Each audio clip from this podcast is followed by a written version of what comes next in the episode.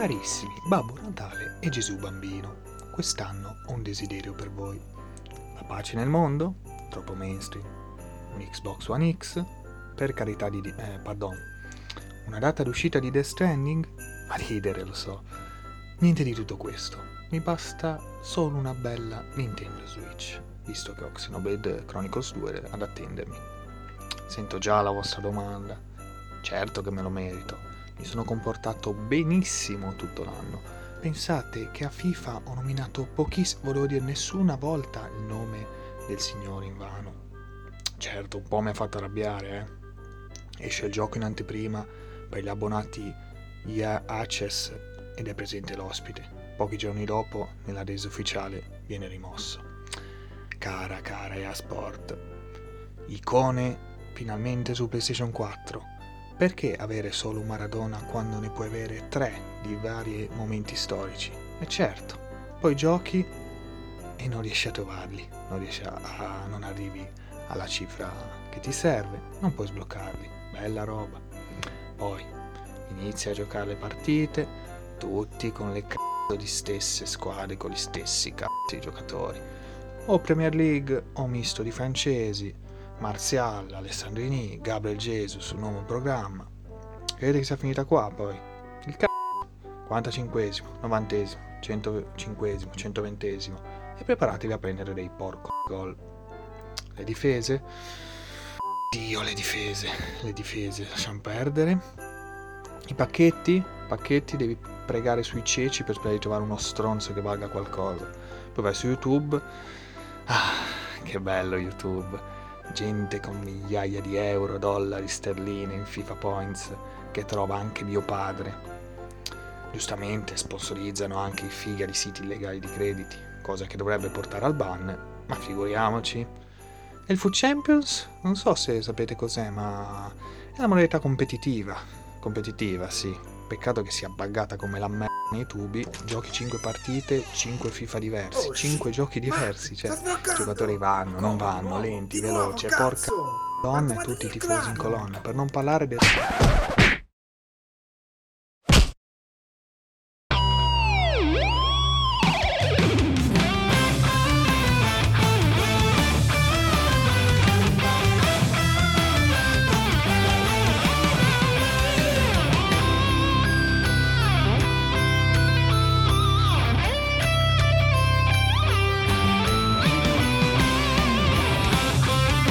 Benvenuti alla 14ª puntata di TriCast, il podcast che ci prova.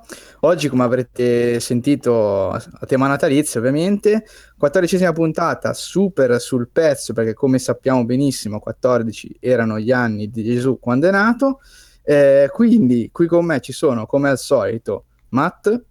Ciao. E Ale. Ale? Tiragli un calcio, una sberla. Oh, è svegliati ragazzi, incredibile, anche le puntate anche... sempre in ritardo, devastante. Oh, cosa volete? Vabbè, dai. Tutto bene? Sì, dai, credo. Speriamo che regga. Ok, puoi levargli la camicia di forza dopo. Ma quanto gliene hai dato di sedativo? No, non si addormentava. Tutto regolare. Okay. Non ho capito, scusate. Niente.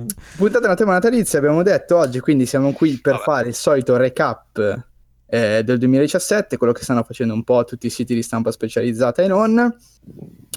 E quindi direi che partiamo subito a cannone con quelle che sono le nostre votazioni, i titoli maggiori, i titoli che sono più piaciuti. Di tanti ne abbiamo già parlato, quindi faremo una cosa veloce, soffermandoci magari su qualche titolo che non abbiamo mai nominato. O che copriremo in futuro. Come volete fare? Partiamo dal primo o partiamo dall'ultimo? Aspetta però, io non ne ho numerati comunque, io ne ho 5 però sono in ordine, sparso, mentre noi diciamo uno, tu ne dici uno. Sì, va bene, dai, ci teoricamente sì, anche io ce l'ho 5 in ordine sparso, ma gli posso dare un ordine. Sinceramente. Quindi... Gli posso dare un ordine io in caso, comunque. È stato un anno troppo speciale, Anch'io ho fatto fatica, Vabbè, ma tu non guarda, sei fuori dal coro in questo momento, perché io adesso ho raccolto tutti quelli che ho giocato nel 2017, saranno 15 o 16, tu sono 40 o quanti erano? 42 per la precisione, 42. Non mangiamo titoli, Cioè. Io mi sembra 24 se non ho contato male, se mi sono dimenticato niente. Ecco, abbiamo un mediano. Infatti, mentre voi avrete titoli singoli, io non sono stato in grado di mettere 5 titoli singoli e ho 5 titoli doppi. In ogni posizione sono 2 titoli. Perché non mi andava di penalizzare a nessuno, caso. Insomma, a caso, sì. Poi avremo dopo delle menzioni che non abbiamo potuto inserire in questa top 5. Assolutamente, sì, assolutamente. Altri giochi da ricordare quest'anno. Da consigliare. No, premessa assolutamente importante, ragazzi, la nostra GOTY list non è una lista dei giochi usciti nel 2017 migliori. È una lista dei giochi che noi abbiamo giocato nel 2017 e che reputiamo i migliori giochi che noi abbiamo giocato quest'anno, non necessariamente usciti quest'anno. Esatto. Esattamente, come fa un po' il buon Farenzo sul suo canale. Ottimamente. Sì, sì, ottimamente. Vero. Ah, tanti anni ormai. Quindi, alla quinta posizione, per quanto mi riguarda, io ho messo... In realtà sono 3 titoli, vi ho mentito. Ma cosa? Wolfenstein, The New Order, Finding Paradise e Inside. Direi che nessuno dei 3 ha bisogno di una grossa presentazione, se non Finding Paradise, magari successore. Ma non spoilerare la puntata, per favore, grazie. Non spoilerò niente, io. Invece per me sono alla quinta posizione, perché mi sono piaciuti tanto tutti e 3, però è stato un anno incredibilmente pieno e quindi sono qui, sono rifiniti un po' in fondo, ecco. Esatto. Ale? Io ci metto un Wolfenstein pure io nella... Attenzione. La quinta posizione, cioè se devo dirne una, insomma, lo metto come quinto, però Wolfenstein, pur non apprezzando gli FPS, comunque è stato un gran gioco che mi ha divertito davvero molto, anche se giocato su console, ecco. E merita sicuramente una posizione di rilievo in quest'anno. Guarda che poi Simone ci ascolta mentre sta guidando e se gli dici che l'abbiamo giocato su console si incazza, mica che fa l'incidente. Ma se ha ascoltato... Guida sicuro, Simone, guida sicuro, vai tranquillo. Esatto. Incazzare troppo. Tanto che noi comunque dicevamo della top 5, Ale sta impazzendo per ordinarli. Dice no, devo trovargli un ultimo, un primo, un quarto. E sta impazzendo. Quindi. È difficile. Il mio quinto invece ne ho parlato un bel po' di puntate fa ed è Owlboy, okay. Tutti che ho giocato, nient'altro da dire. Se volete la mia opinione, non è una recensione, è un'opinione, andatevelo a cercare tra, non mi ricordo nemmeno quale TriCast fosse, comunque un po' di puntate fa. Comunque tanto c'è in copertina un sì, è vero, è vero. Bene, passiamo velocemente alla quarta posizione. Per me ho inserito The Legend of Zelda. Qui è il rullo di tamburi, c'è la gente che si sta strappando le gonadi per dire oh mio Dio, ha messo Breath of the Wild in quarta posizione, oh mio Dio, sacrilego. Invece no, The Legend of Zelda, A Link to the Past, quarta posizione, pari merito con Uncharted 2. Però. Entrambi i giochi non avranno bisogno di nessuna presentazione, quindi li nomino e basta, per non rubar troppo tempo, insomma.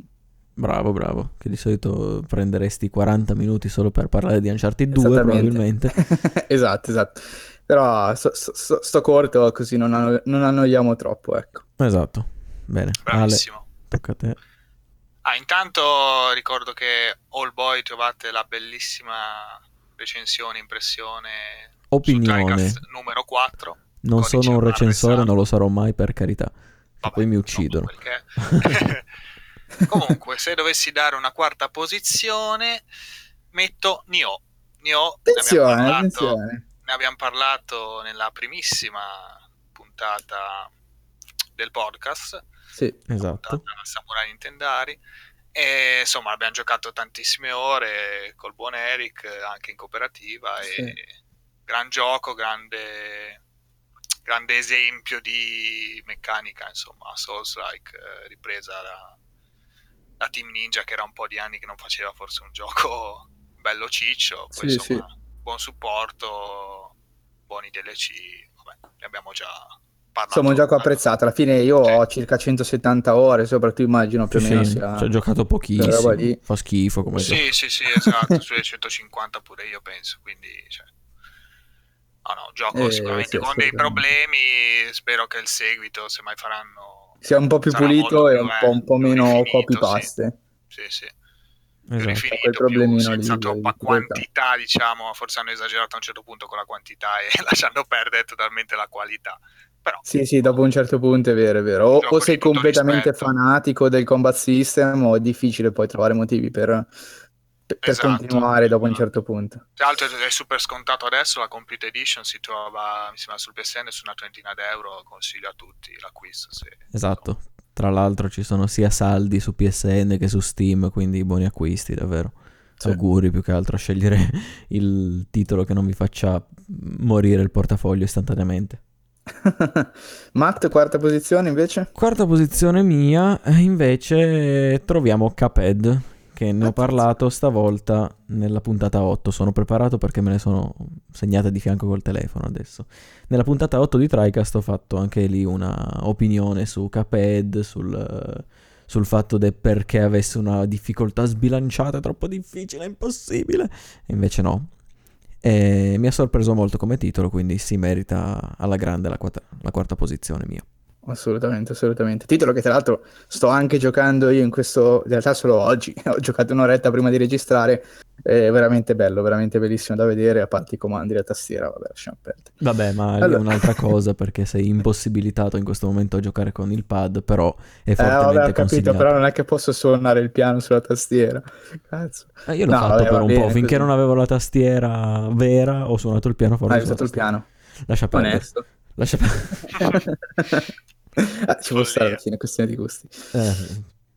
Passiamo oltre, ragazzi, siamo già sul podio. Terza posizione, io ho messo la coppietta The Last of Us e Super Mario Odyssey. Quindi altri due titoli che non hanno simili.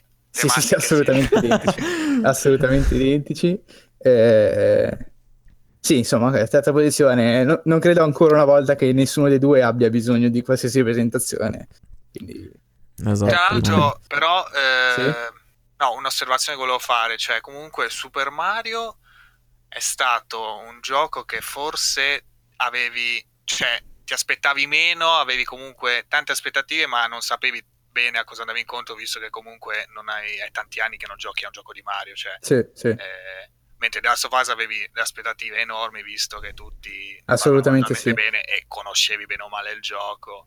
Sì, beh, se vogliamo sì, assolutamente sì. Poi se leggere tra virgolette quale dei due mi abbia più impressionato, si può vedere a più livelli. Cioè, se a questo punto diciamo sei più eccitato per un The Last of Us 2 o per un Super Mario Odyssey 2, per dire, sarai 7000 volte più eccitato per The Last of Us 2 sicuramente. Sì. Ma forse perché, cioè, senza forse, a me piacciono abbastanza i giochi molto improntati sulla narrativa quando è fatta bene. E assolutamente avrei molto più hype per The Last of Us 2 che non per il futuro Mario, che ovviamente non è stato annunciato, ma sicuramente arriverà. Ah beh, certo. Tra l'altro un Super Mario Odyssey 2 o il prossimo sandbox platformer in 3D di Mario devono anche decidere bene quando rilasciarlo, appunto, perché come dici tu non è che stucca dopo un po', è solo che ti basta come gioco per un bel po'. Sì, assolutamente. Ma soprattutto poi ragionando come ragiona Nintendo, che comunque il suo software lo porta avanti per anni, per tutto il ciclo della console praticamente, cioè per anche i Mario Kart durano sempre tutto il ciclo, da quando escono a quando muore la console, i Mario Kart rimangono tra i giochi più venduti, così come altri giochi di Mario. Esatto. Ok, sì, no, sono d'accordo anche io con quello che avete detto. Mm-hmm. Poi innanzitutto, cioè per me personalmente il 2017, a parte il fatto che io ho, come ho detto più volte, un backlog vastissimo, quindi per me è veramente poi difficile andare a beccare il titolo che dico ma che schifezza questo, veramente non lo voglio giocare, cioè saranno secoli che non gioco un titolo che non mi piace, in particolare in questo 2017, cioè ne ho giocati tantissimi titoli bellissimi, perché attingo ad una videoteca, cioè che da 40 anni praticamente. Videoludoteca. E quindi ho avuto una difficoltà enorme nel dare poi delle valutazioni, anche perché sì, terzo posto va bene, però sì, ma poi vabbè, cioè, chiaro, insomma è quella roba, avete capito, insomma è uno dei giochi più belli che ho giocato, perché poi sappiamo noi cosa hai giocato, quindi cioè, praticamente non so neanche come hai fatto a sceglierne 10 cioè. Sì, è stata una scelta molto difficile, appunto perché tra i 42 che hai giocato, insomma sì assolutamente, veramente troppi. Va bene, terzo posto, Ale?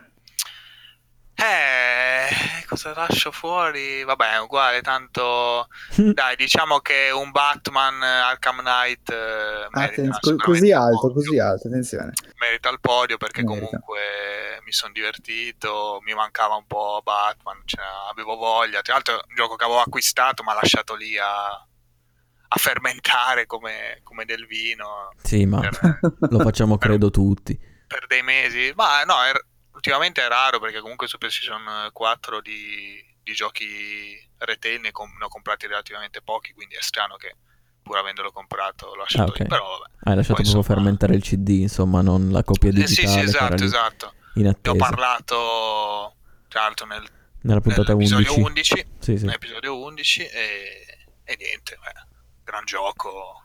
Sì, quest'anno è sicuramente uno dei più belli che ho giocato. Ok, avevi altro da dire o? No, finito. Okay. Vado anche io col mio terzo, che mi trovo d'accordo col podio, con l'inizio del podio di Eric, anche se quello di Eric lo condividono più giochi, ma vabbè, è una cosa molto strana. L'altro gioco, cioè, ne abbiamo parlato anche lì nella puntata 11 insieme a Batman, cioè Ale ha parlato di quello, io e Eric abbiamo parlato di Super Mario Odyssey, anche il mio terzo posto. Niente di Super più. Mario Odyssey, incredibile, tra l'altro sappiamo tutti dove io e Matt probabilmente andremo a parare e purtroppo credo che saremo abbastanza scontati quest'anno.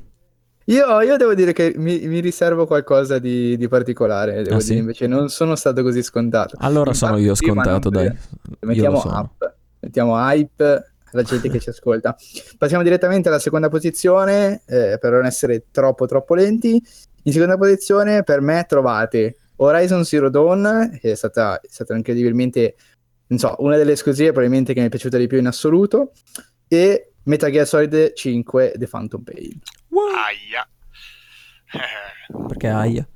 Cioè no, così boh. No, a caso. Pensavo a Metal Gear. C'è ancora il sedativo in corso. Mi piacerebbe tanto parlarne, ma finché qualcuno qua nel podcast non si muove. Non potete fare benissimo come io ho giocato l'ultimo, come ragazzi, Ale ha fatto. Chissà chi è l'altro che non le ha giocati.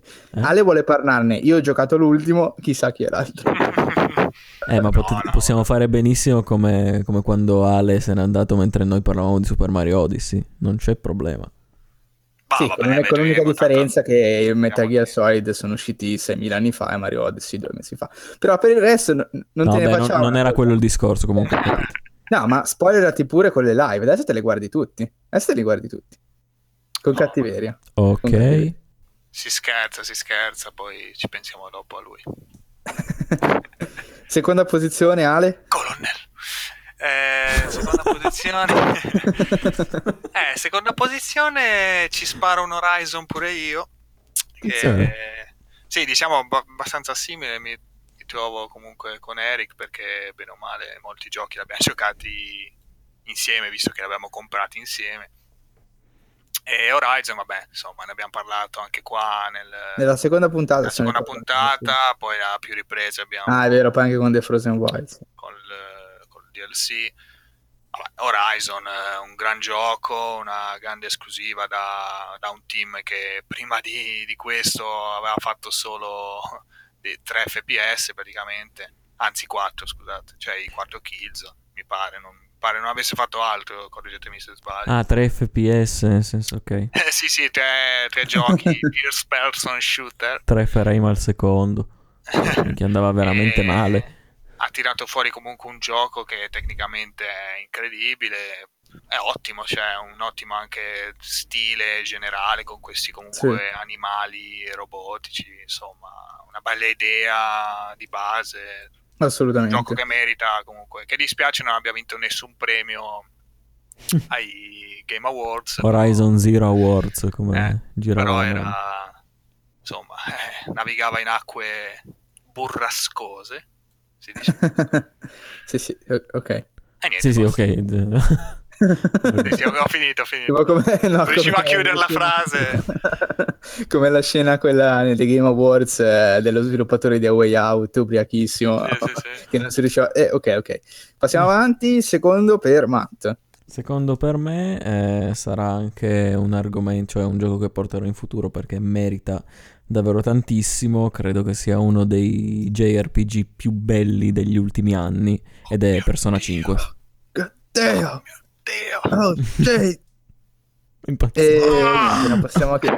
Non possiamo che condividere e aspettare di giocarlo. Esatto.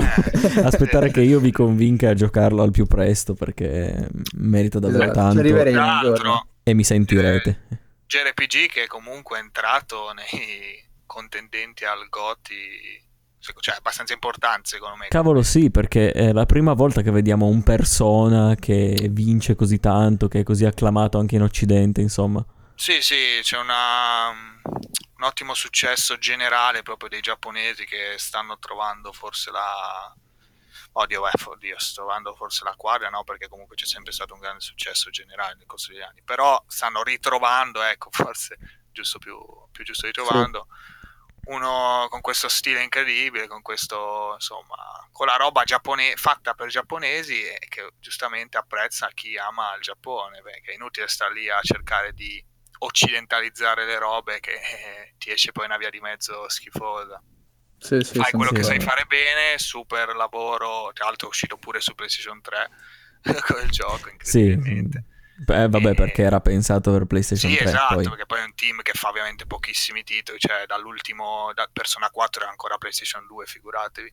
Sì. E, insomma, poi vabbè, ha fatto porting vari, comunque fa poca roba, però quando la fa, ragazzi. Esatto, quando la fa. Tanta qualità. Ve lo dice uno che quest'anno ha giocato sia Persona 5 che Persona 3, che era comunque eccellente come titolo. Eric ha fatto il quarto, quindi perfetto. Pure io il quarto, sì. Anche sì. Del quarto sì. Ne abbiamo parlato nella puntata 5, tipo. Sì. Sì, il quarto è infinito anche, vabbè.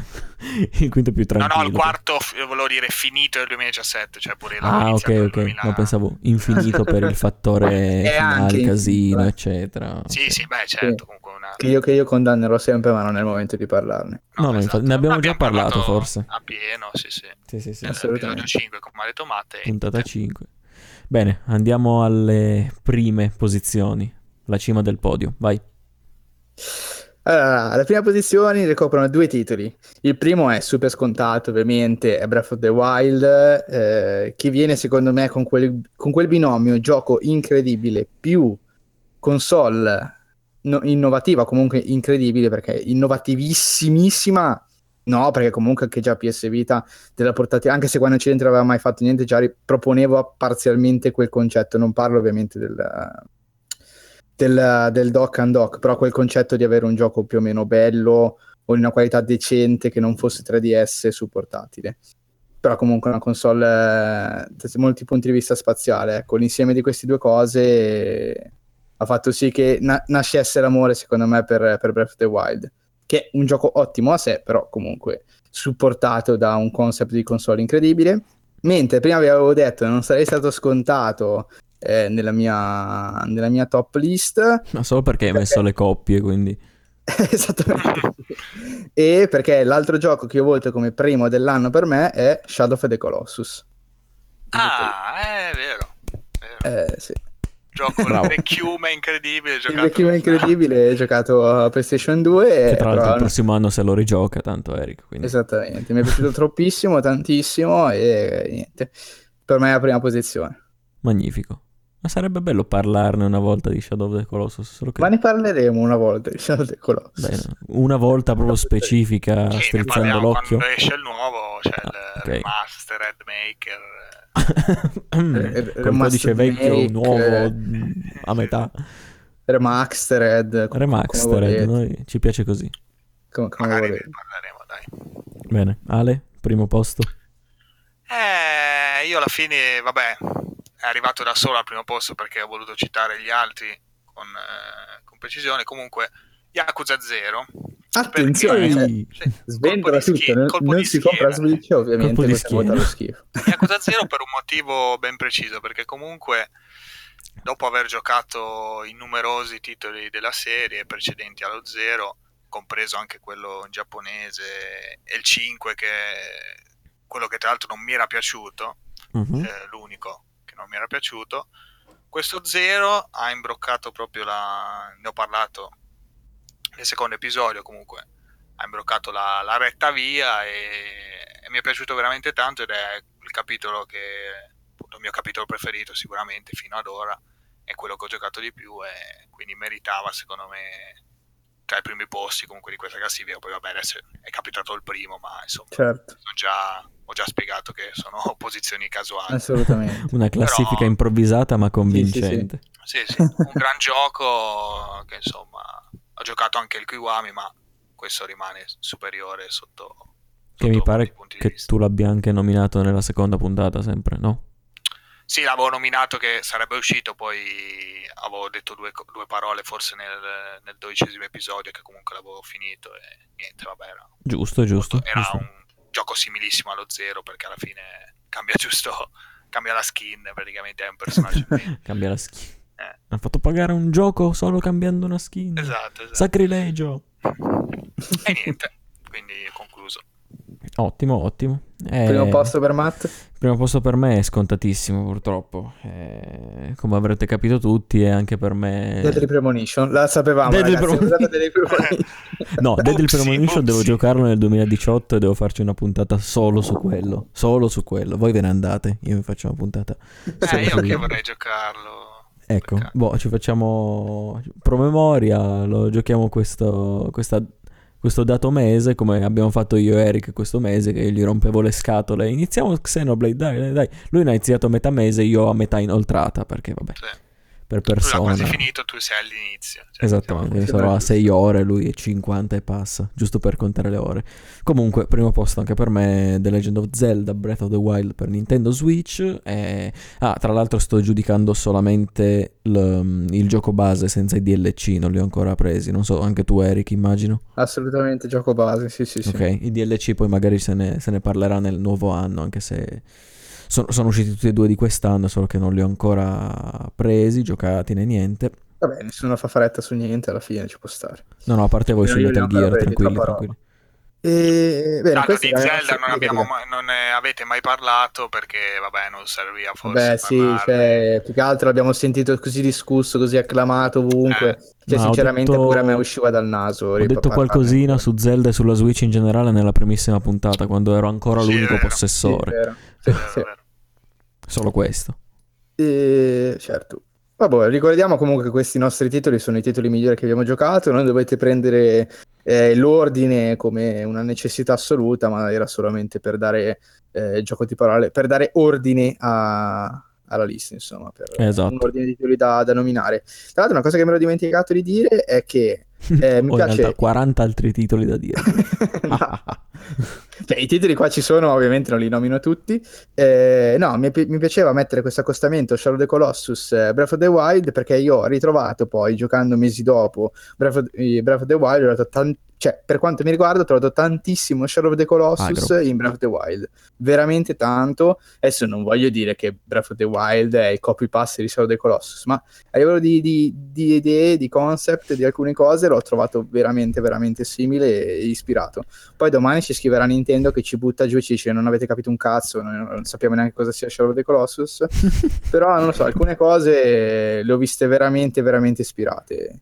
E in senso positivo, ovviamente, cioè è solo in senso positivo. Breath of the Wild è il Dark Souls dei Shadow of the Colossus. Boom! Esplode il cervello. Esplode tutto. Magari ne parleremo quando ne parleremo. Vabbè, ma è già tardi. No, niente, volevo semplicemente dire che quando magari diremo due cosine su DLC, magari... porterò qualcosina in più per spiegare questa affermazione. Assolutamente. E speriamo che appunto Ale si prenda la Switch il prossimo anno. Com'è? Sì, sarebbe anche ora, Ale. Sì. Caccia sti soldi. Cazzo. Arriverà al momento giusto. Giusto. Spero proprio di sì. Speriamo, perché qua siamo rotti il cazzo di aspettare. Allora... Andando avanti, ovviamente abbiamo giocato molti più giochi di quelli che abbiamo qua nominato in modo velocemente. Senti, va bene, vai avanti. Ma non nominarli tutti, No, non li nomino tutti. No, nel senso che non sa parlare. Una menzione d'onore, tipo una menzione d'onore dopo la Lega dei Pokémon. Cosa? Dopo la Lega dei Pokémon, lì la Lega dei Pokémon. La camera d'onore, com'è che si chiama? Sì, la sala d'onore. Camera gas. Cioè, già ubriachissimo nemmeno a Natale, vabbè. Beh, come è giusto che sia, del resto non so. Esatto. Abbiamo preparato un'altra categoria di giochi un po' meno conosciuti, che poi in realtà i miei non sono poco conosciuti, ma forse interessanti da menzionare, non qualitativamente a livello di quelli nominati, o forse sì, che insomma andava... Secondo me vale la pena nominare velocemente, chi magari non li conosce apprezzerà o li scoprirà più avanti. Quanti sono i tuoi? Subito. Giusto per? Scusa? Quanti sono i tuoi, giusto per? Se dobbiamo prepararci. Sono solo 5. Ma veloci. Ma guarda, diventano 4 subito, perché uno per me è Nioh. Honorable mention, però ne abbiamo già parlato con Ale e anch'io. Quindi vabbè, è l'importante dirlo anche per te, certo. Assolutamente. Poi dai una testa, Ale. Inside. Molto bene, assolutamente. Drittissimo. Beh, senza... Sì. Cioè, neanche un'altra parolina. Inside? Sì. No, vabbè, Inside, insomma, c'è ben poco da dire, cioè, gioco bellissimo, sicuramente. Se conoscete il gioco, avete capito di cosa parlo. Se conoscete morto. È andato, ragazzi. Play Dead. Continuiamo... Sentiamo... Sì. No, dico, non so cosa dire di Inside, sinceramente. È bello, giocatelo. Questo è bello, c'ha delle robe mind blowing, giocatelo. No, è proprio bello, cioè, ragazzi. Anche in Death Stranding si è visto molto di Inside, secondo me. Ah sì? Sì, è vero. Sì, assolutamente, dai. Cavolo, perché non l'ho notato? Una scena era evidente, secondo me. Ma quella... c'è una scena sott'acqua con i corpi. Sì. Cioè, mi è venuto in mente adesso. Secondo me è molto ispirato. Stile in generale è uno dei giochi veramente più belli. Esatto. Guarda, cioè, adesso, che tra l'altro spero di averlo giocato quest'anno. Comunque sì, aveva vinto, mi pare, nei gol. Aveva vinto qualsiasi 2016. Cosa. Aveva vinto qualsiasi cosa. Aveva vinto tutto. Sì. L'avevo giocato quest'anno, sì, spero. Io l'anno scorso, difatti. Io l'anno scorso l'avevo giocato. Poi a non segnarsi. Perché se Eric l'ha giocato quest'anno, gli avrò consigliato io poco dopo che l'ho giocato, penso, almeno, non mi ricordo. Sì, sarà una cosa del genere. Pazienza, in caso. Honorable mention, Inside, assolutamente, figurati, era messo nella mia top. Esatto. Assolutamente d'accordo. Esatto. Un titolo onorabile per Matt. Resident Evil 7. L'ho giocato a inizio anno, praticamente quando era appena uscito, e mi ha sorpreso molto. Mi interessa molto. Sì, è davvero godibilissimo. Ci sono, ovviamente, come in ogni gioco, non è assolutamente perfetto, anzi in alcune parti è pure grezzo, però bello, davvero bello. Ottimo. Honorable mentions per me è The Last Guardian, che non ho messo nella top 5 perché comunque c'erano troppi giochi. The Last Guardian, che mi sono giocato quest'anno, è uscito alla fine del 2016, penso che un po' tutti sappiano di cosa si parla, perché poi l'ho visto rimbalzare in qualsiasi articolo della stampa, in qualsiasi podcast che abbia ascoltato. Cioè, è stato uno di quei giochi che è stato discusso quanto se non Zelda a caso. Cioè, ogni podcast che ascoltassi, il nuovo arrivato, cosa ne pensi di The Last Guardian? Beh, ma anche perché... non credo abbia venduto altrettanto bene, però comunque un gioco di qualità incredibile, secondo me. Tutto il giro mediatico che c'era attorno ere prima che uscisse. La classica battuta, ma The Last Guardian c'è ancora? Sì, poi c'era ancora, poi è uscito, allora vedi che molti si sono interessati. Assolutamente. Titolo che si portava dietro i suoi problemi tecnici, bla bla bla. Per me tutta sta roba potete buttarla nel cesso, perché quando un gioco è così bello c'è poco da fare, è bello e basta. Cioè, sì, possiamo lamentarci che la grafica non sia ottima, che i colori siano un po' bruciati, anche se in realtà quella è la sua direzione artistica. Se non piace potete pedalare da un'altra parte, però possiamo lamentarci di quello che volete, ma quando è così bello, cioè un gioco è bello e bello, basta, cioè sempre a cagare il cazzo state. Cioè, non voi due, ovviamente, il pubblico in generale. Ma Ale? No, in quanto giocatori dobbiamo cagare il cazzo. Vai Ale.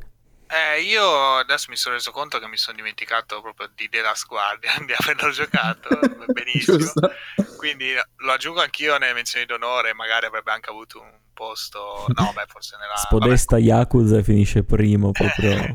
Però evito vabbè di ridire ovviamente The Last Guardian e dico Ocarina of Time su 3DS, quindi la versione di Grezzo. La versione di Grezzo su 3DS. Grezzo 2. Che sì, esatto. Super botte pampa. Mamma mia. E niente, Ocarina che mi sono giocato proprio nel mentre l'altra gente giocava a Breath of the Wild. Piangendo sul 3DS, l'ha dovuto cambiare perché l'ha bruciato con le lacrime. E mi ha davvero sorpreso, non l'avevo mai giocato, l'ho giocato in questa versione e mi sono proprio divertito. Davvero un gran gioco, ci ho visto proprio un sacco di...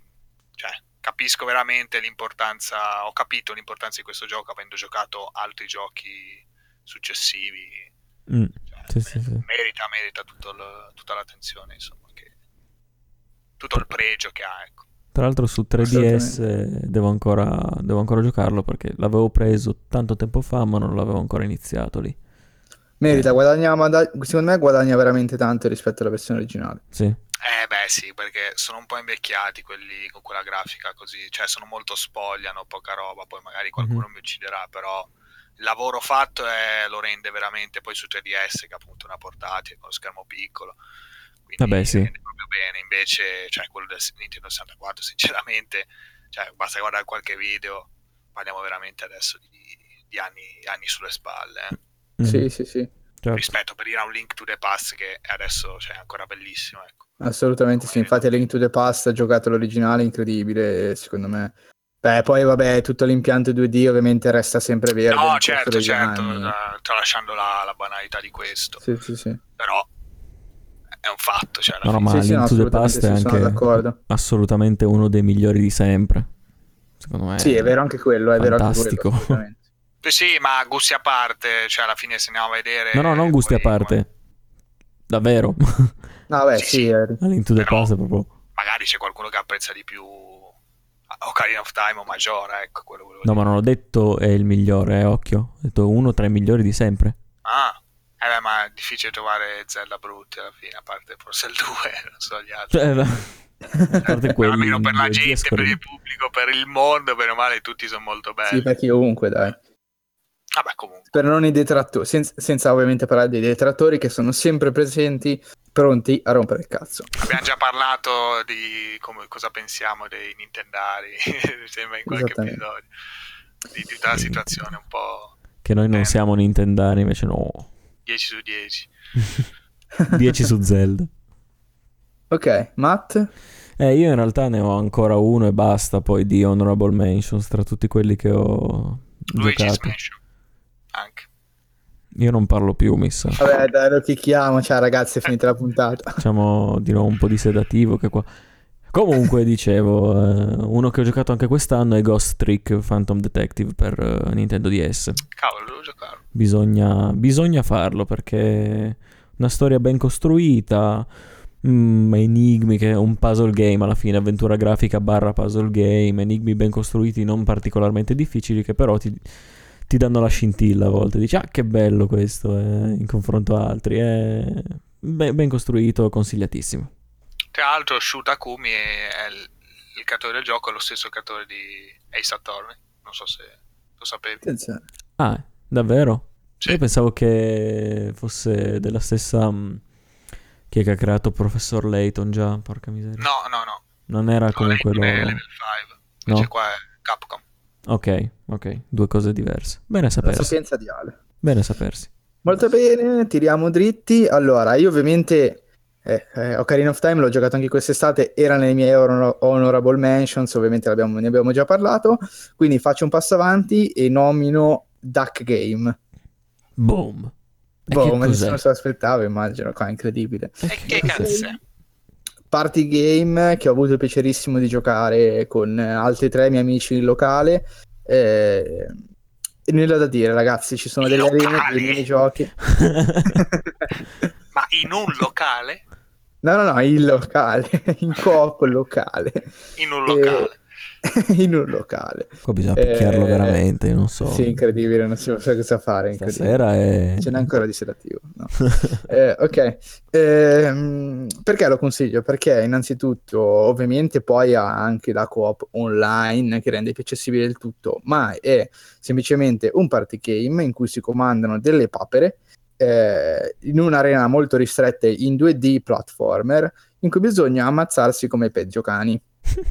Ma al di là di questo, che potrebbe descrivere moltissimi party game ad oggi esistenti, questo è fatto con una particolare cura per il dettaglio ed è veramente divertentissimo da giocare, perché sono un sacco di cagatine messe qui e lì, la papera che fa quack quando vuoi, oppure la scivolata mentre corre che ti fa schivare in modo improbabile i proiettili, diversissime armi, cioè sono veramente molte armi tra di loro, e poi c'è molta customizzazione della papera, quindi tiri fuori veramente le combinazioni stupidissime di vestiti con cui poi vai effettivamente a giocare. C'è anche la katana, vai in giro con la katana, cioè, no, guarda, è veramente divertentissimo da giocare con gli amici. Non gli do la stessa, cioè non gli do la stessa importanza per gusto personale degli altri giochi, però ripeto, solo per gusto personale, perché se state cercando un party game per divertirvi con gli amici, questo è spettacolare, assolutamente. Mi sono mutato un attimo perché customizzazione della papera mi ha fatto ridere tantissimo. È andata così. No, giustamente, però non me l'aspettavo. Honorable mention, l'ultima deve averne Ale, se no capito. Sì, di Uritin. Ne ho parlato in un episodio di TriCast. Adesso vado a vederlo, tu parlane. E niente, vabbè, ripeto, ne ho parlato, un titolo abbastanza grezzo, non perfetto, anzi totalmente imperfetto, se andiamo a vedere, che può non piacere, comunque insomma non è, spero che lui sia meglio. Sembrerebbe di no. Mi ha soddisfatto, mi ha divertito dopo un inizio un po' burrascoso. Madonna, quello che mi ha ucciso. Si è ripreso il gioco, mi sono ripreso io e niente, mi ha divertito veramente tanto, perché sono giocato tutto ad un fiato e niente, meritava sicuramente questa posizione. Okay. Nell'8ª puntata comunque, la stessa di Caped e di Wolfenstein. Ah, ecco, è vero. Sì, infatti, come vedete più o meno quei giochi sono quelli. Ora io avrei ancora due honorable mention che passo velocissimi. Vai. Una è proprio fulminea, è The Binding of Isaac Afterbirth Plus, o comunque in generale tutto il pacchetto di The Binding of Isaac su Switch in generale, che è uscito quest'anno con la versione retail in Europa uscita a settembre, che era bellissima la versione retail perché costa €40, e conteneva al suo interno un librettino e degli sticker, librettino ispirato alla guida che veniva, proprio al formato della guida del primo Zelda per NES. Il librettino, e chi non ce l'ha è un pezzente. Esattamente. E poi è bellissima anche la scatola, perché ho visto, è una delle poche, secondo me, almeno dei giochi che ho preso io, che comprendono anche Mario e Zelda per Switch, che è veramente curata, perché anche al suo interno poi ha i dialoghi della intro disegnati sull'interno della confezione. Quindi, e tra 10 anni anche avrà un valore abbastanza alto, probabilmente, che io venderò $2 comprarmi casa nuova, esatto. Io miro a quello e lo nomino perché secondo me la versione Switch è assolutamente la migliore, perché performa uguale a quella PC, a quella console, a quella che volete, ve la potete portare dove volete, e secondo me questo è un grande grande plus. Unico piccolo svantaggio rispetto alla versione PC, ed è per questo che le ho entrambe, sono le mod, che per il momento su Switch non si possono installare, però diciamo che il gioco offre assolutamente una quantità di ore per il momento che non servono le mod per essere soddisfatti, però se siete dei super fan ovviamente sappiate che su console le mod non le avete. Mova. Poi cosa? Ho sentito un verso. Era un Mava. Ok.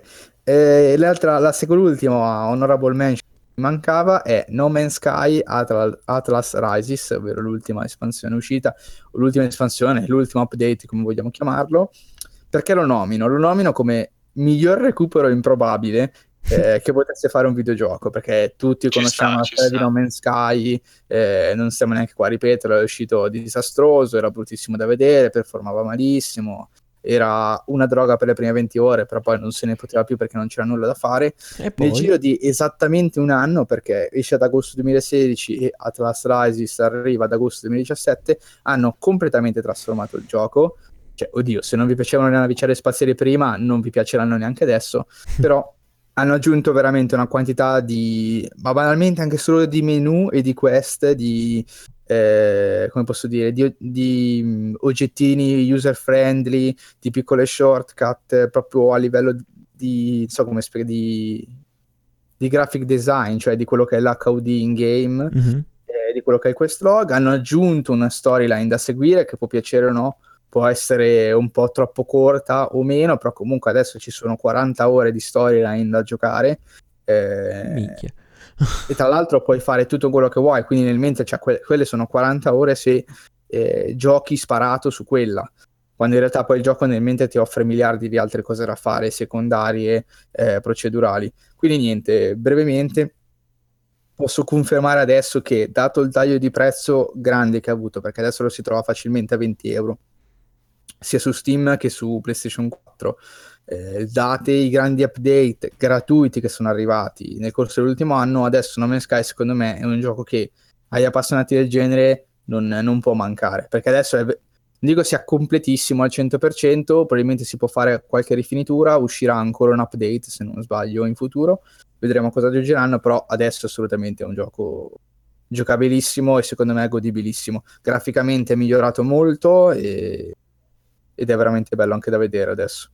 Infatti adesso se andiamo a vedere tipo le recensioni su Steam, tutte praticamente sono più che altro negative, nell'ultimo periodo invece sono estremamente positive, ed è anche per questo che sì, un pochetto mi interesserebbe provarlo adesso com'è. Io te lo consiglio assolutamente, anche perché non è un gioco impegnativo, perché è veramente libero in quello che puoi fare. Allora, all'inizio era una libertà un po' deleteria, perché era così libero che in realtà la libertà era non ho un cazzo da fare. Adesso hai molta roba da fare, ma sei completamente libero nel farla come vuoi. È un sandbox pieno, sensato, con tutti gli shortcut utili per visitare mondi in maniera umana. Bello, prima banalmente non ti diceva, cioè se eri fuori dal pianeta non ti diceva neanche quali erano i materiali presenti sul pianeta, quindi per completare una quest che non era mai stata messa in un quest log, perché il quest log non esisteva, quindi dovevi segnarti tutta la parte, non sapevi neanche su che pianeta andare a cercare le cose e non sapevi teoricamente neanche che cosa andare a cercare se non te lo avevi segnato. Eravamo a questo livello prima. Adesso invece è diventato un gioco normale a tutti gli effetti, c'è il quest log, fai la scansione sul pianeta, ti dice cosa trovi sul pianeta, quindi cioè puoi fare un'esplorazione sensata ovunque tu voglia. Insomma, io lo consiglio molto a tutti. Ottimo bene scusate, ma cosa ubriaco è Natale, sembra giusto. C'è il panettone, mi fa sempre ridere l'armonica lì che suona Jurassic Park del trailer di No Man's Sky. Boh, è impazzito. È morto. Perché mi è arrivata alla mente la scena di quel cazzo di animale bipede che però aveva gli zoccoli davanti che camminava, era bruttissimo. Quello era l'estate del gioco, la propulsione. Incredibile. Sì, no, non lo nega nessuno, all'inizio era veramente improponibile questo sì. Se, infatti lo nomino come miglior recupero improbabile, nessuno se lo sarebbe aspettato, secondo me neanche io in realtà. Ma qualche fa piacere, dai. Qualche invece Dishonorable Mention, io parto subito col mio. Come avrete capito, mi sono sfondato di Zelda quest'anno e l'unico gioco veramente che mi ha deluso, non si può parlare di delusione perché già lo sapevo che faceva cagare, però l'ho provato lo stesso, è Zelda 2. Cosa? Ma come no? Oh, scherzo. Niente, per me Zelda 2 è il peggiore quest'anno, tenendo conto del fatto che per quanto mi riguarda è veramente difficile che io cada su giochi brutti, non perché sono un genio nello scegliere, ma perché scelgo tra una lista così ampia di roba che è veramente difficile che io poi vada a scegliere qualche gioco brutto. Ma sì, ma in generale poi anche appunto avendo la lista, il backlog, queste cose qua, vai su quello che ti ispira e soprattutto su quello che ti consiglia la gente, perché dici ah guarda è veramente bello. Poi ovviamente poi il gusto può ricadere, ma cioè poi sì, può essere sbagliato, però insomma sì, sì, e che nessuno mi venga a dire perché è un gioco vecchio, perché è un gioco vecchio. Il primo assolutamente è molto bello da giocare oggi, secondo me. Sì, e... tra l'altro il primo anche l'ho quasi finito quest'anno, molto bello, per dire. Il vostro invece, Ale? Pure me vale il tuo stesso discorso, perché comunque difficilmente gioco giochi che non mi piacciono, però l'unico alla fine che mi ha deluso è stato Resident Evil Revelation 2, che ne ho già parlato. Sì, me aspettavo anch'io che non mi infatti, un gioco proprio brutto che ho portato comunque a termine, perché porto a termine i giochi che inizio, cerco insomma. Poi non è proprio solo... scritto nel curriculum questo. Porta a termine, quelli che inizio. Però non ho giocato i DLC perché li sono provati senza finirli, quindi... No, perché ha detto non li voglio nemmeno iniziare perché poi devo finirli.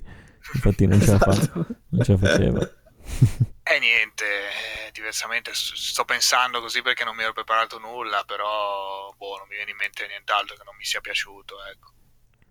Ma... anche uno basta, meglio così, nel senso che infatti, hai fatto delle scelte molto oculate, esatto. Ottimo.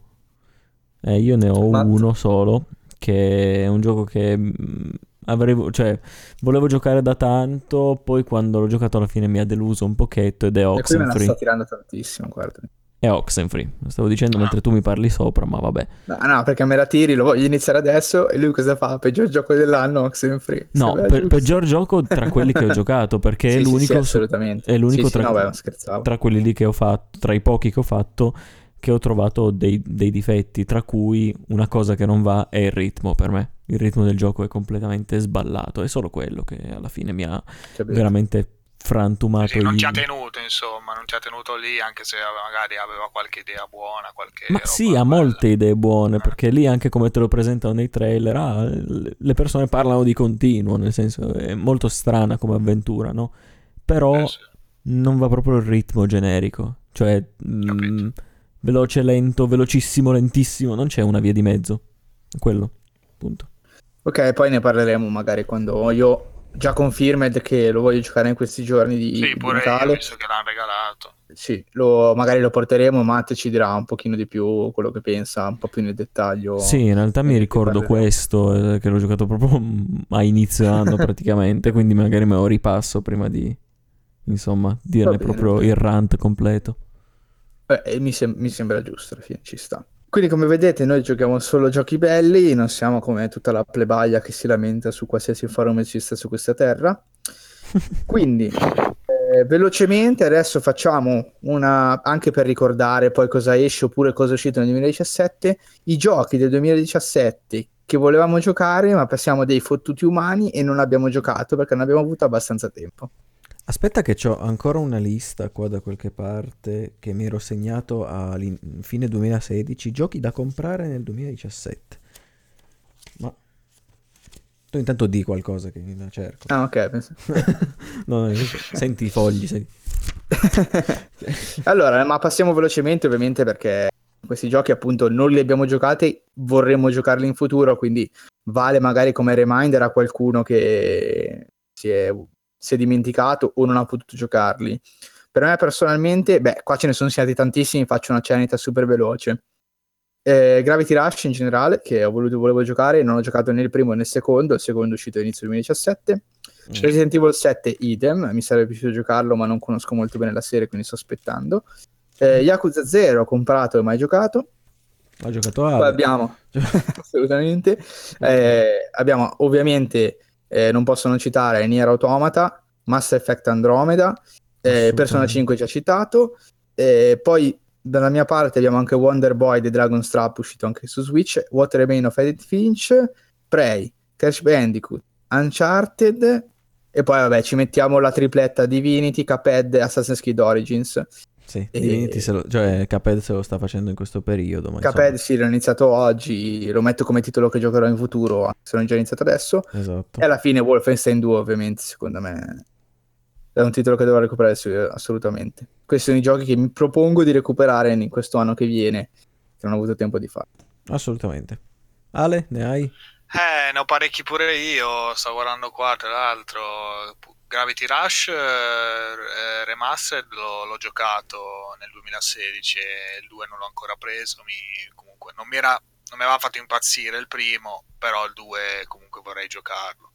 Poi c'era Kingdom Hearts Final HD 2.8 Final Chapter Prologue che aveva questa questo prologo appunto al 3 che insomma mi piacerebbe giocarlo prima o poi. Che io tra l'altro appena l'hai detto mi sono accorto di non averlo messo nella lista di giochi giocati nel 2017. Di delusioni. No, di Honorable Mentions in realtà, perché era un perché ottimo... tu non avevi giocato il Dream Drop Distance? No, non l'avevo giocato sul 3DS, invece quello sul 3DS, quindi non mi serviva diciamo la HD Collection.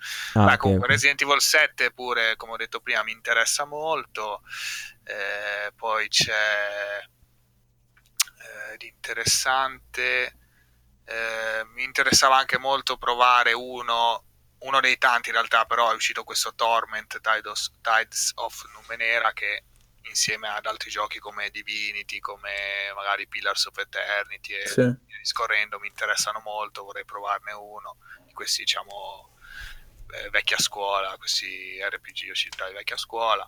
Poi c'è Mass Effect Andromeda sicuramente, c'è roba su Switch, Nintendo, quindi evito di nominarli, comunque i più importanti.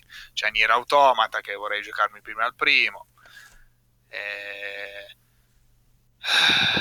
Tanta roba, mi fermo qua. Comunque se hai capito che tantissima roba uscita nel 2007 mi interessa giocare. Persona 5 abbiamo detto prima, insomma, basta. Comunque non dico più altro, però insomma, cioè Persona 5 è uscito ad aprile e mi fermo qua, non guardo le uscite che sono state dopo, ma comunque anche la roba Bethesda, cioè Fallout 4 Game of the Year, che magari lo calcoliamo come uscita quest'anno. Vero, io non l'ho inserita, però dobbiamo esagerare. Poi comunque Dishonored mi interessa, non ho giocato ancora, mi interessa anche La Morte all'Esterno, mi interessa Wolfenstein 2, Evil Within 2, basta, però veramente cioè più che altro mi viene male Dragon Quest 7 pure remake, mi interessa, basta. Remake? Vai. Fermami, parla. Sì, remake. Sì. Ma in realtà non è che cioè io dico proprio quelli lì che mi interessano di più di tutti, che non sono però riuscito. Se un gioco voglio giocarlo, cioè mi interessa alla fine. Sì, infatti cioè, sarò più breve, dico, era solo quello. Sì. Ma infatti anche io mi fermo, non è che vado a guardare tutti gli altri, però infatti, ma io idem, cioè se avete avuto l'impressione di aver letto, che io abbia letto la lista, no, ma ci credo, sbagliatissima, perché è lì lunga il triplo. Ecco, meglio così. È uscita tantissima roba interessante, comunque giocando molti generi, conoscendo molte serie, bene o male i seguiti uno se li gioca comunque, se li vorrebbe giocare per curiosità. Esattamente. Poi insomma, io tra l'altro, come dicevo prima, ho ritrovato questa lista che avevo fatto a fine 2016 per il 2017. Sapevo che avrei sbagliato, e ce ne sono in realtà un po' che non ho recuperato, tra cui primo di tutti Horizon Zero Dawn, che ho iniziato in una parte difficile dell'anno e che poi ho dovuto abbandonare perché purtroppo non mi prendeva. Lo riproverò, mi riprometto nel 2018 di giocarlo tutto. Poi avrò Nioh anche nel 2018, perché io sono l'unico qua che non l'ha ancora fatto. Nier Automata assolutamente. Avevo preso anche Final Fantasy XII The Zodiac Age, ma non ho avuto tempo, quindi anche quello rinviato al 2018. Splatoon 2 mi sarebbe piaciuto molto provarlo e giocarci un pochetto, solo che ho dato la priorità ad altro. Ed era anche uscito quest'anno Mario Luigi Superstar Saga per 3DS, un remake dell'originale per il Game Boy Advance, che anche quello me lo sarei giocato molto volentieri. Tutta roba rinviata al 2018. Tra l'altro qua in questa lista avevo anche aggiunto Red Dead Redemption 2 e Dragon Quest 11, che non sapevo, povero me, che sarebbero stati rinviati molto più in là. E per farvi capire che Matt è quello che dice Death Stranding alla fine del 2018. Quindi comunque ormai sappiamo che non dobbiamo ascoltarlo. Sì, scusa Eric. No, tranquillo. Va bene. Brevemente i titoli del 2018 che vorrete comprare, non dico day one perché comunque può anche non essere day one, titoli comunque del 2018 che vi interessano moltissimo. Ale? Tu. Io? Sì, vai. Vabbè, abbiamo già parlato a lungo di Monster Hunter, insomma lo nominiamo spesso, sicuramente è il titolo che acquisterò day one, già, sono già pronto, caldo, carico, fra un mese e 3 giorni praticamente. Sì, ricordiamoci che sarà la fine di TriCast. La fine di tutto. La fine di TriCast o l'inizio di 10 puntate su Monster Hunter. Sì, ho 10 puntate su Monster Hunter, ma non avrà tempo di farlo, quindi probabilmente rimetterà in vita il canale Twitch di TriCast e streamerà ogni sera. Ragazzi, figata! Quindi, niente, Monster Hunter e poi avrò tempo tra una caccia e l'altra di magari completarmi qualcosa dal backlog, vedere un attimo e boh. Sì, ma parliamo solo titoli 2018.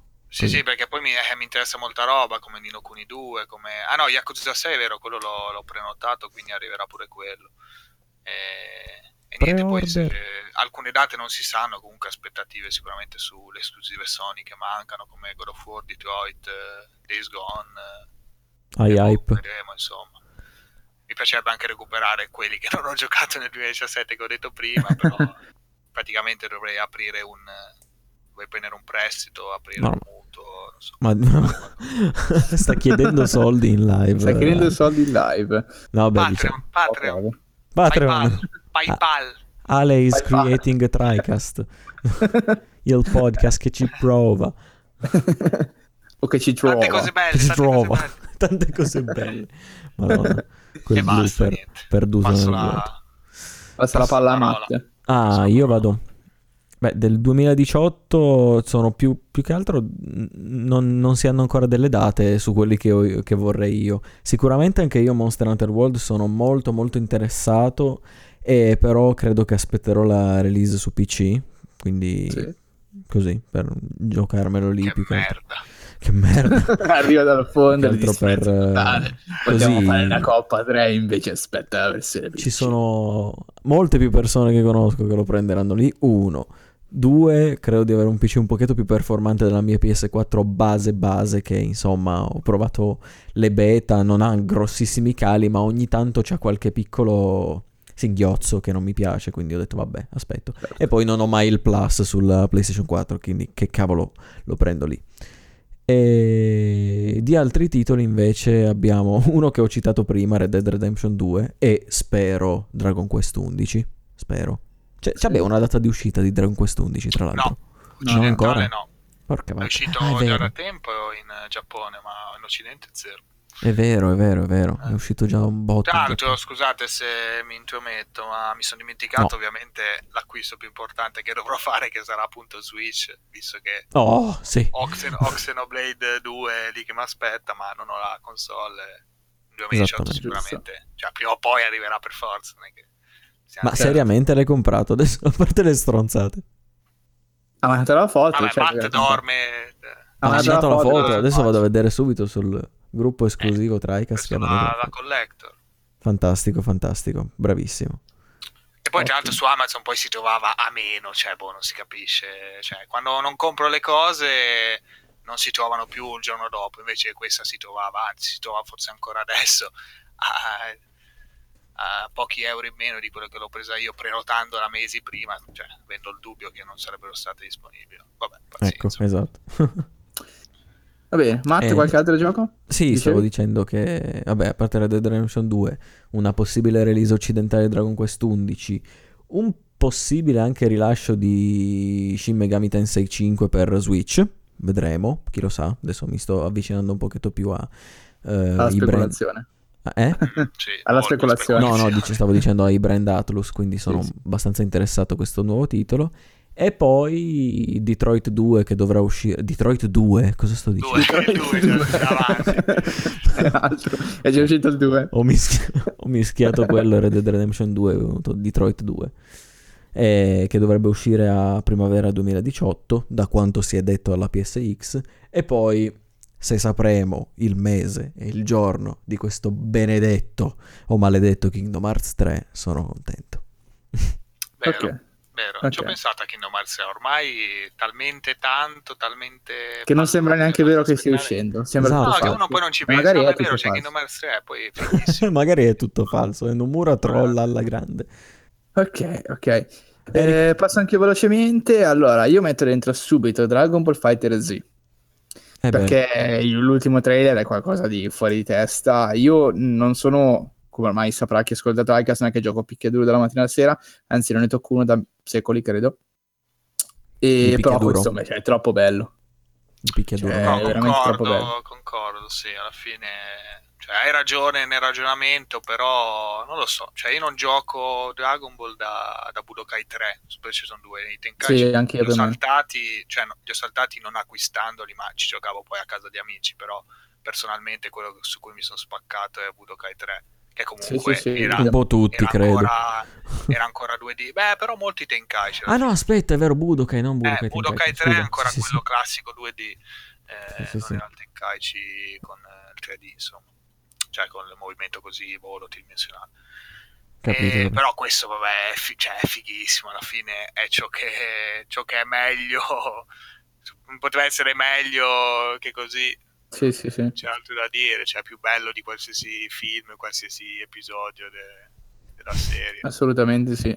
No, sembra veramente spettacolare, io ripeto non sono un grandissimo fan di Pikachu, ho passato un po' l'infanzia su Budokai 3, Tenkaichi 2, e questo qua mi fa super gola. Vabbè, il giusto prezzo, vedevo poi magari. Vabbè, assolutamente sì. Fare qualche live Eric versus Ale. Mamma mia, sarebbe spettacolare. Ammazzate. Il pluricitato Monster Hunter World, ovviamente, che abbiamo giocato abbondantemente. Aspetto anche i remake di Shadow of the Colossus, non garantisco l'acquisto, ma assolutamente cioè, lo sto aspettando, è una data che ho segnato perché è un gioco che quest'anno mi è piaciuto tantissimo e rivederlo così bello mi fa molto piacere. Avendolo giocato poi comunque così di recente ho bene in mente la qualità comunque molto buona che aveva su PlayStation 2, ho visto qualche video di comparison su PlayStation 4 e è incredibile. È devastante. Eh beh sì, anche io vedevo certe cose che dico ma veramente è veramente bello sì. Poi velocemente A Way Out, che direi che dopo il già citato sviluppatore con la sua ubriachissimo fatti Oscar, non credo abbia bisogno di presentazioni. Questo gioco co-op che non si capisce bene quanto si è esteso, non credo troppissimo facendo parte di EA Originals, però molto interessante da giocare in coop. Anche io voto in alcuni due, lo sto aspettando, sono abbastanza contento che l'abbiano rinviato, lo so, sono fatto così. Sì, pure io. Concordo. Perché usciva troppo in coincidenza con Monster Hunter, quindi è andata così. Ci inserisco dentro velocemente anche Code Vein, perché ultimamente sembra si sia un po' ripreso, abbiamo letto in realtà perché me l'ha passato Ale, un paio di articoli di questo nuovo provato di Code Vein che sembra essere effettivamente molto migliore di quanto non fosse precedentemente, quindi un po' di speranza c'è. Inserisco ovviamente tutte le esclusive PlayStation 4 perché l'avete capito, siamo sonari. Io tolgo un po' God of War perché conosco poco la serie, però Days Gone, Detroit, Spider-Man anche sono tutti i titoli che aspetto. Ovviamente non saranno tutti i titoli che comprerò day one, ma che comunque mi farà piacere usciranno e comprerò appena potrò. Nomino per Switch Fe, che è un altro indie EA, e Project Octopath che dovrebbe uscire nel 2018. Cavolo sì, non me l'ero dimenticato. Bravo ragazzo. Sì, avevamo provato la demo insieme, forse avevamo anche parlato, non mi ricordo, brutalmente. Forse sì, un po' nell'episodio della Direct, che è il peggiore di tutti nostro, però insomma ne avevamo parlato un pochetto. Comunque il gioco che sembra essere non rivoluzionario ma meritevole. Esatto. E poi infine vabbè Red Dead Redemption, prima ho visto due trailer, comunque bellissimo, non posso dire che non aspetto che stia uscendo. Perché sono molto curioso di vedere che cosa offrirà. E alla fine The Last Night, unico gioco, primo gioco Microsoft che menzioniamo nel podcast, oltre un'ora di chiacchiere sui giochi. The Last Night. Cosa è successo? Ce l'abbiamo fatta, l'ho messo dentro apposta per far vedere che non siamo contro Microsoft, è Microsoft che è contro i giocatori. Ah, è un'esclusiva Microsoft quello lì? No, era stato presentato... Oh, okay. Ma sì, pare... C'è esclusiva invece? Non lo so, avevo capito. Vabbè, che tutti sono stati presentati come exclusive, quindi non lo so. Sarà probabilmente anche su PC, però insomma. Ah beh, sì, questo anche a me interessava. Comunque. Molto molto bello. Credo che sia appunto l'unico che ti prende, che ti dici che bello stile, che figo. Vabbè. Siamo sonari. Niente, questi siamo sonari e anche un po' nintendari. Io quest'anno ci ho dato dentro anche su Switch e 3DS. Sonari, nintendari, Master Race, insomma, la peggior specie che puoi incontrare. Che puoi incontrare un boxaro, perché invece per gli altri comunque è tutto regolare. Esatto. Molto bene, la prima parte del podcast che voleva fare una sorta di riepilogo del 2017, cosa ci aspettiamo nel 2018, si conclude qui. Adesso ovviamente inizia la seconda parte con un doveroso accorgimento. Adesso parleremo tutti insieme appassionatamente di Finding Paradise, un gioco uscito una settimana fa, non mi ricordo il giorno preciso, è uscito il 15 dicembre, non mi ricordo la data precisa. Neanche io, ma comunque. Ma lo potremmo spezzare un po', diciamo, con qualcos'altro, qualcosa di più leggero. Sì, arrivo a passare a Finding Paradise. Vabbè, sì, si può fare, però volevo avvertire che questa parte sarà full spoiler. Quindi, amici cari telespettatori, anche se siete pochi, che magari non l'avete ancora giocato, state aspettando, avete intenzione di farlo, siccome il gioco è incentratissimo sulla narrativa, vi auguriamo buon Natale e buon anno, perché dovete chiudere qua il podcast sostanzialmente. Se magari volete... lasciamolo alla fine almeno... sì, assolutamente. Cioè, di cosa vogliamo ancora parlare? Io semplicemente volevo dire due parole su Nine Parchment. È uscita la demo su Nintendo Switch. Il buon Nine Parchment, sì. Cosa? Il buon Nine Parchment che mi consigliasti e poi non è andata benissimo. Allora, perché il gioco, perché mi interessava? Perché mostrava questa coop a 4 che fa sempre gola, perché giochi coop con storyline da seguire, quindi non è un gioco coop multiplayer, diciamo, è un gioco coop story driven. Ha detto 20 volte coop, ho capito. Mi interessava per questa cosa qua. Story driven, coop, punto. Ci si può giocare in 4. Sembrava veramente una figata, dai trailer mostrato sembrava molto molto interessante. È uscita la demo, l'ho provata e ora ne parlo, non troppo bene però. Inizio subito con questa delusione. C'è un'altra delusione in questo 2017. Esattamente. La demo. Sì. La demo. Vai. Allora, graficamente è molto carino, anche su Switch è veramente, mi sembra molto curato nella mappa che ripropone. È molto bello da vedere, fluido, non ho mai incontrato un calo di frame, è veramente molto bello da vedere. L'unico contro è che in alcune scene in cui si avvicina troppo la telecamera ai modelli c'è un alien spaventoso, cioè, ma è veramente pesante, cioè si vede per la zigrinatura intorno al contorno dei personaggi che è super evidente, ma comunque una demo, quindi magari aggiusteranno il percorso. Poi altro fatto pro che mi fa sperare bene nel gioco è il fatto che sembrerebbero esserci molte classi da sbloccare, si sbloccano in game.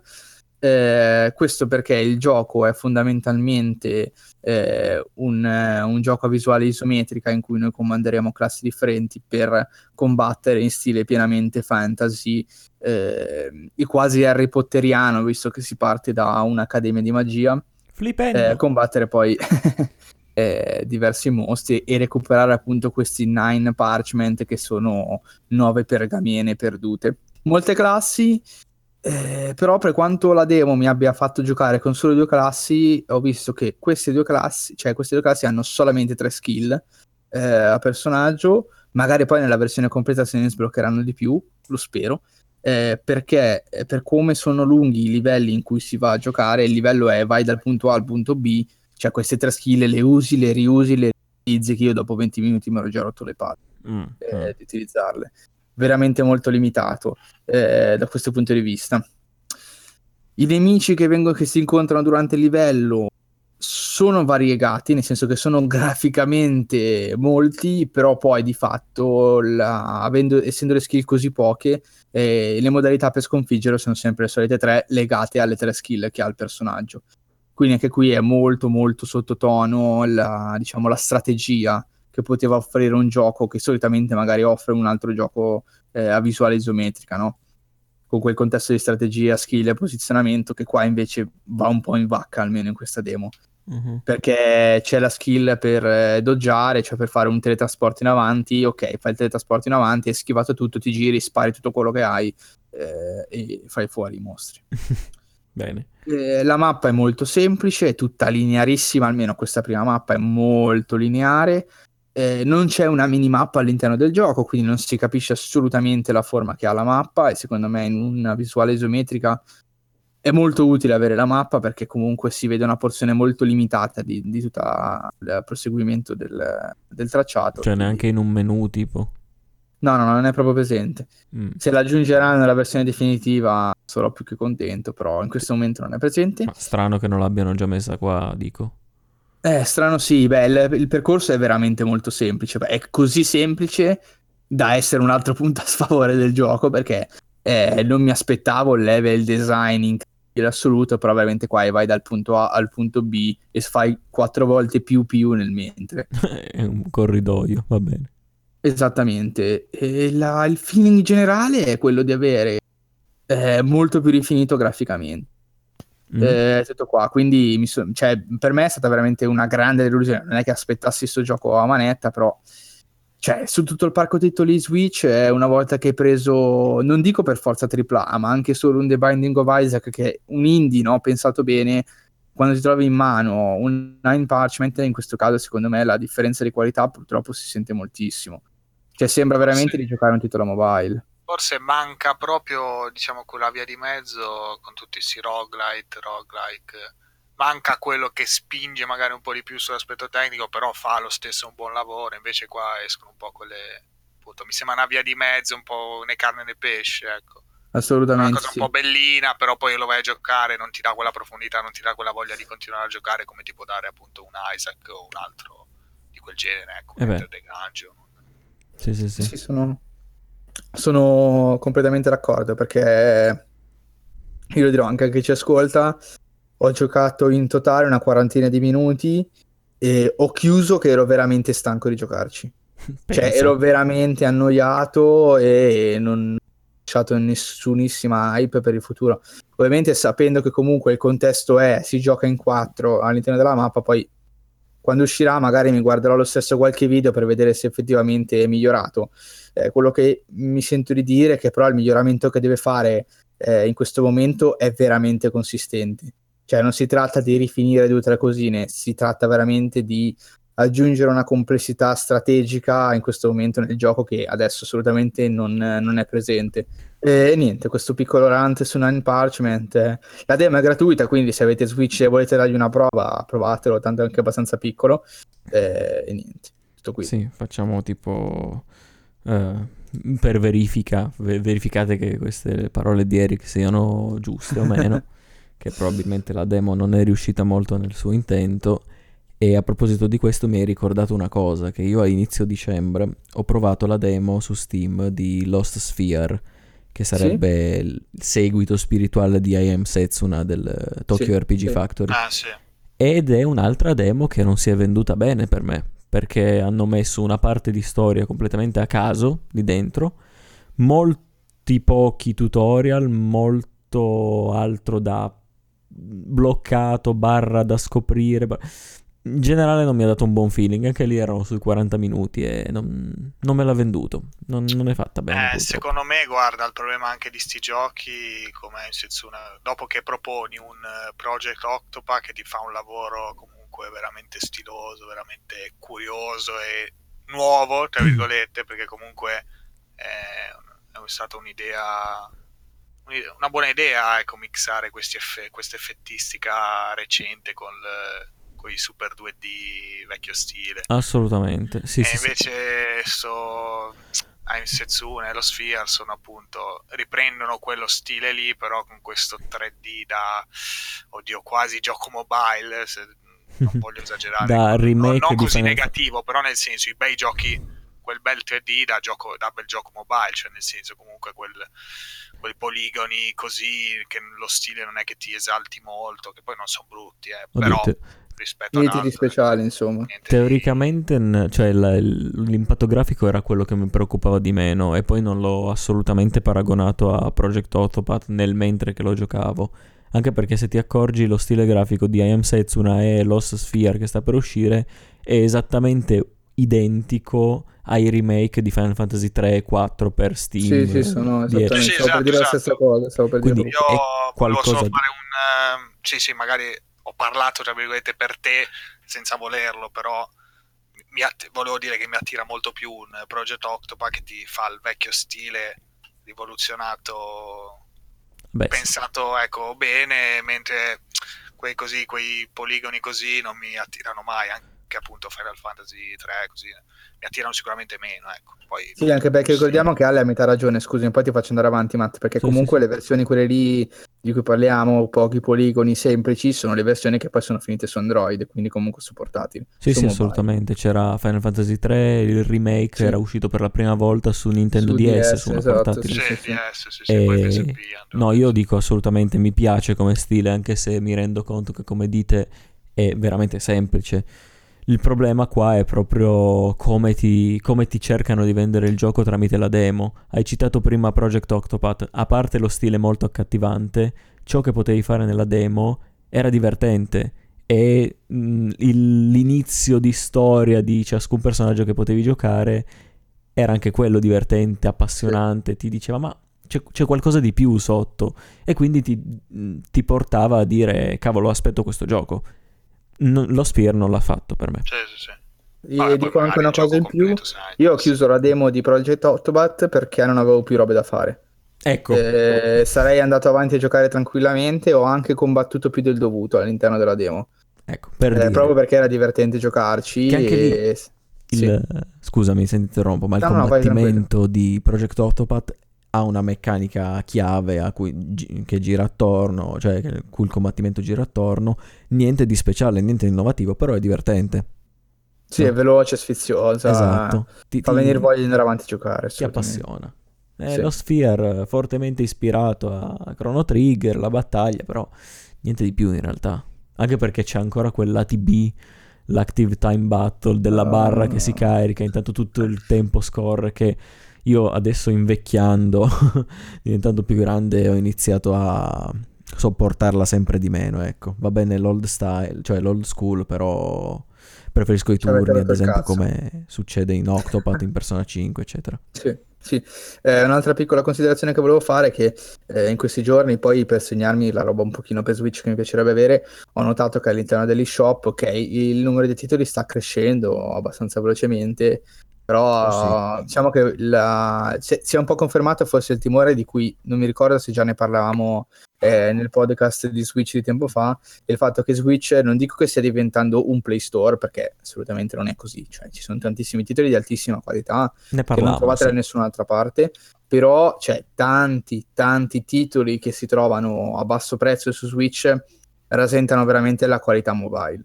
E per qualità mobile intendo che sì, se entrate sull'eShop di Switch ci trovate anche il giochino che dovete muovere la pallina all'interno del livello utilizzando l'accelerometro o il giroscopio di Switch. Certamente. Cioè quel gioco prettamente mobile, bruttissimo, probabilmente fatto con un sample brase di qualche motore grafico scabroso, ed è lì. Quello secondo me è un po' l'esempio.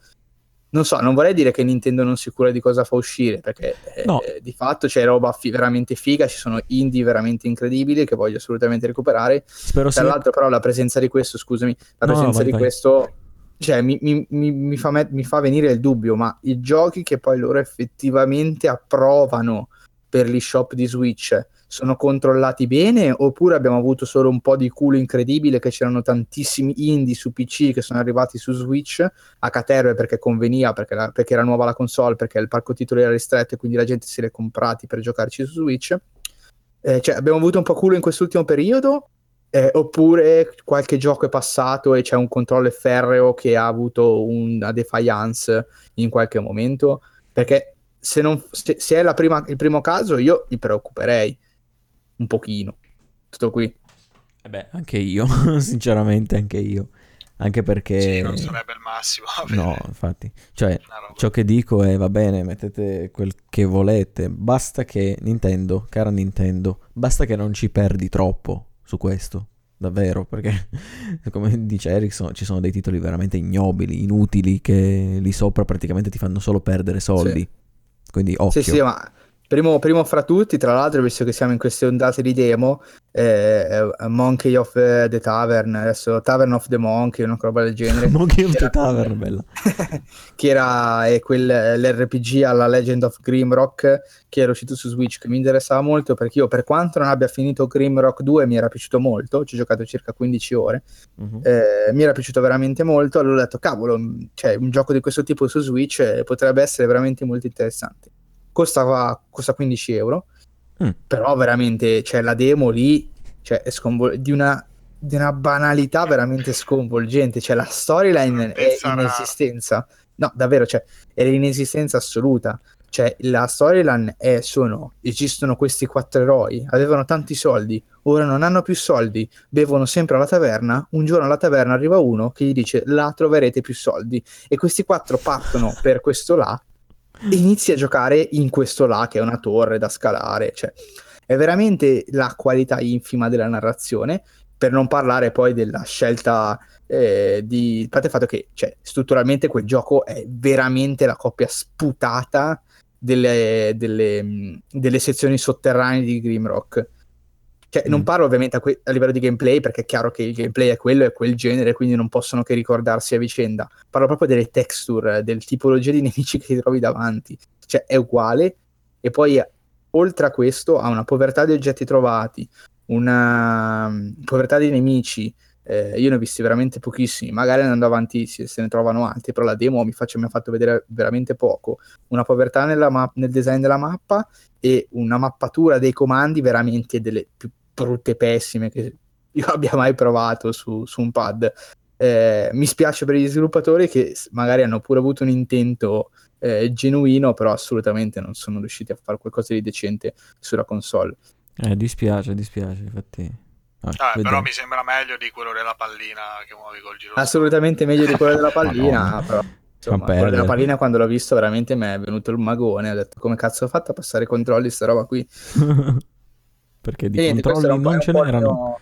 Il mio cruccio su Switch. Ovviamente Nintendo continuerà a produrre giochi, si spera, di altissima qualità, non abbiamo nessuna ragione di dubitarne, ovviamente non sono qua a dire che il prossimo Zelda sarà muovere una pallina, però insomma, anche avere gli shop progressivamente sempre più pieno di questi titoli, secondo me non è un buon futuro a cui vedere, ecco. Io spero sia stata un po' una defiance magari di alcuni momenti in cui è stato fatto passare qualche gioco per fare sembrare gli shop un po' più cicciotto di quello che in realtà non fosse, ecco, detto qui.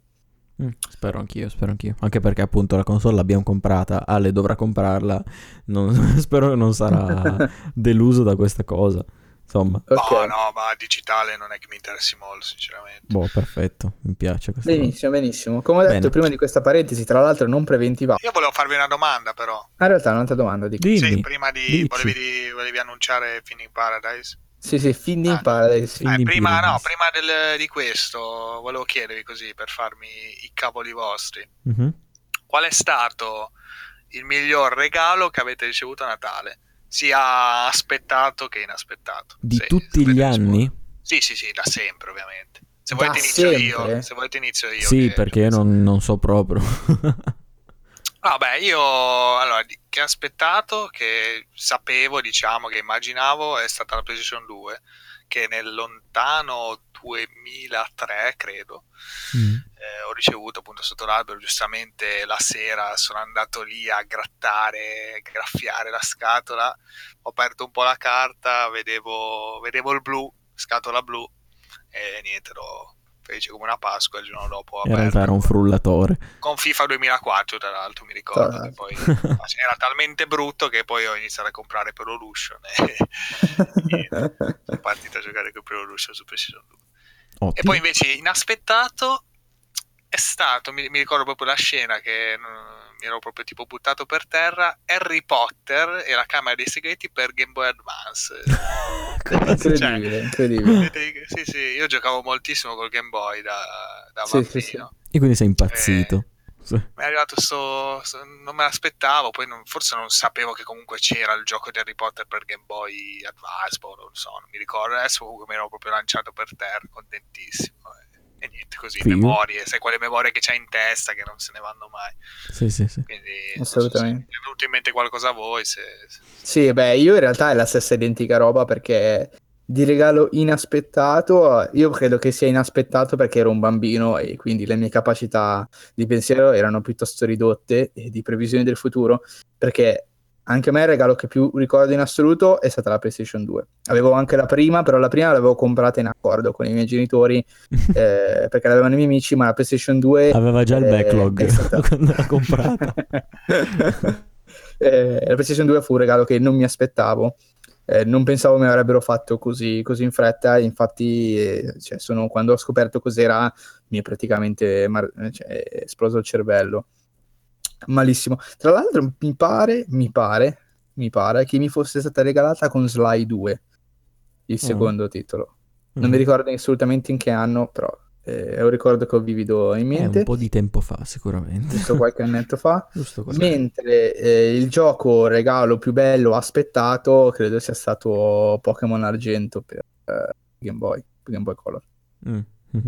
Che era uscito, ce l'avevo mio amico e stavo morendo e poi me l'hanno regalato. Allora l'hanno regalato per noi. Già lo sapevo che mi sarebbe arrivato. Perché tuoi l'ha regalato a lui, a te no. Bravo, un altro Pokémon Argento. Ma... No, perché i giochi li riconoscevi subito, ovviamente, perché quei pacchetti piccolini che non può essere nient'altro che un gioco lì dentro, quindi avevo già capito che era quello e me lo aspettavo, insomma. Chiaramente. Adesso invece guarda, apri su Steam 74 saldi, tiri giù i tuoi 50 giochi in saldo all'anno. Buon anno. Allo stesso prezzo di un gioco che poteva far schifo al cazzo, veramente. Esattamente. È così, no, veramente così, perché io il mio acquisto è stato insieme a The Witcher 3, poi mi sono fatto il Monthly con altri 3 giochi che sono Quantum Break, The Long Dark, Warhammer 40.000, più i giochi che mi arriveranno dopo. Mi sono comprato Finding Paradise, quindi ho messo in campo €40, mi sono assicurato praticamente 600 ore di gioco. Esatto. Al costo che più o meno è la metà di un AAA al lancio. Grazie. Quindi, capito? Veramente si perde veramente quella magia in onore poi dei soldi praticamente, perché che schifo, almeno senti Ale che bestia, che schifo, perché una volta consumismo comunque... estremo. Esatto, consumismo estremo, ma perché adesso i soldi li spendiamo noi e quindi col cazzo che compro il gioco al lancio, che non mi entusiasma troppo. Vabbè, certo. Mentre magari sei da piccolo, qualsiasi gioco arrivava, più o meno andava bene tutto, datemi un gioco da giocare. Ma insomma, sì. Se proprio... Tu hai mai schifato qualche gioco della tua ludoteca? Ma no, io in realtà mai schifato no, però mi ricordo un Natale che mia nonna, già lì, tutto detto, non sapeva manco cos'era un videogioco. Epoca PlayStation 1 mi regalò il primo Croc. Per PlayStation 1 no. Oddio. E io l'ho preso in mano, ho detto che cazzo è sta roba, bambino di 7-8 anni dice che minchia è, nonna, ma vai. Beh, ma non sarà stato orribile, ed era bellissimo, invece bellissimo, Master Race anche allora, di cui ci giocavo su PC, ci giocavo tantissimo su PC a Croc, bellissimo, era no. Bellissimo, so che no, era inaspettato e strano come regalo, perché okay. No, beh, io però intendevo in generale, quando eri piccolo ricevevo, non dico proprio a primo impatto, a prima impressione, però poi in generale si giocava un po', arrivava un nuovo gioco, lo si giocava allo sfinimento. Io a me non è mai non ho memoria di un gioco che ho inserito nella console e che ho detto che schifo, non ci gioco. No, mai. Infatti io mi spaccavo anche di Gran Turismo, che chi cazzo poi ci ho mai giocato più a Gran Turismo. Madonna, il 2 che bello di auto. Era. Io mi sono spaccato tantissimo. Esatto. Sì, sono quei... Sicuramente si apprezzava molto di più, ma adesso è giusto anche che siamo un pochetto più pretenziosi. Assolutamente sì. Era solo per fare il paragone, insomma. prima andava bene un po' tutto, pagavano gli altri, quindi comunque si era un po' sempre felici di quello che arrivava. Lo stesso Tenkaichi 2 è una merda epocale alla fine, perché come gioco veramente è poverissimo, ha un combat system di merda. Mi guardavo un video l'altro giorno, cavo Dragon Ball Fighter Z veramente fa pena, cioè ha un bilanciamento del cazzo, tutto. Però io mi sono spaccato tantissimo. Beh sì, comunque non era brutto, cioè Tenkaichi 2. Ma allora, non era brutto da vedere, ma aveva veramente delle pecche assurde a livello di gameplay. Ah, vabbè. Era rottissimo. C'era Gohan Super Saiyan di livello 2 che faceva quella mossa che sparava le palle gialle a raffica, che praticamente stalloccava il nemico. Sì, tu potevi, cioè vincevi ogni battaglia sparando fuori quello. E tu facevi, sai che sparavi, poi avevi giusto, mentre l'altro stava stunnato per terra, avevi il tempo di ricaricarti per avere abbastanza aura da risparare lo stesso colpo e da ribeccarlo. Il colpo poi era, tra le altre cose, anche, come si dice, quando segue automaticamente il nemico, quindi lo beccava al 100%. Ottimo. Era rottissimo come gioco. Questo per dire che invece a me piaceva tantissimo. Vabbè, poi era anche Dragon Ball, insomma, andava benissimo. Vabbè, ma sì, appunto. Ma io giocavo a Final Bout, cioè alla fine. Madonna, Final Bout! Che bello! Cioè, che bello, ci mettevi 3 ore per raggiungere la metà del campo di battaglia, perché camminava come delle... Poi quel maledetto, com'è che si chiamava? Le MT, sì, che cominciava sta roba, ma cos'è? Io con un mio amico, che ci giocavamo anche da piccoli, tipo 2 anni fa abbiamo imparato a farle, le MT, io non sapevo farle. Fantastico. Quando l'hai scoperto, sì, figo, funziona. Perché poi i comandi si invertivano come ogni picchiaduro orizzontale. Tremendo. Invece in Budokai 3 giocavo sempre con gli amici, avevo i lividi nelle mani a roteare gli stick. Mamma mia, quando devi fare la perché ti onda energetica contro onda energetica, madonna. Ma i lividi viola, cioè veramente alle mani, perché poi alla fine ovviamente tutti facevano le onde energetiche, cioè si finiva sempre. Vabbè, certo, tra l'altro noi lo facevamo così, cioè a quando si scontravano le onde energetiche arrivava il momento di girare lo stick, no? Cioè noi non lo tenevamo in mano dritto, prendevamo con una mano il joypad, no? Lo ruotavamo di 90 gradi, quindi lo tenevamo trasversale con una mano e applicavamo il palmo della mano ai 2 stick insieme, no? Sopra, e ruotavamo fortissimo la mano per far girare entrambi gli stick insieme. Cioè, a velocità incredibile, robe rottissime, e abbiamo visto stick di joypad volare a manetta, perché il primo che l'aveva fatto vinceva su tutti, e quindi si faceva tutti lo facevamo. Come... E tu vedevi veramente, cioè, i bambini che giocavano più o meno normale, quanto può essere un bambino normale che gioca a Dragon Ball e si spezza col suo amico, poi a un certo punto... E quasi si succede, tu giravi il joystick, cominciavi come un dannato a girare fortissimo con questo cazzo di braccino, a girare le cose, cioè veramente sembravamo degli assetati di sangue. Esattamente la stessa cosa che si fa con una certa turbotecnica di Final Fantasy X, per chi ci segue e sa. La stessa cosa. Mamma mia. 90 gradi per fare più punti, diciamo. Niente, grandissimi ricordi, per dire che anche noi siamo vecchi. Esatto, stiamo invecchiando piano piano. Cioè, non è vero, non preferivo i giochi di un tempo, preferivo l'approccio ai giochi di un tempo, cioè il mio approccio dei giochi di un tempo, ovvero ho 24 ore libere al giorno, gioco 24 ore. Non dormiva. Qualcosa di buono capita, qualcosa di memorabile capita. E invece adesso...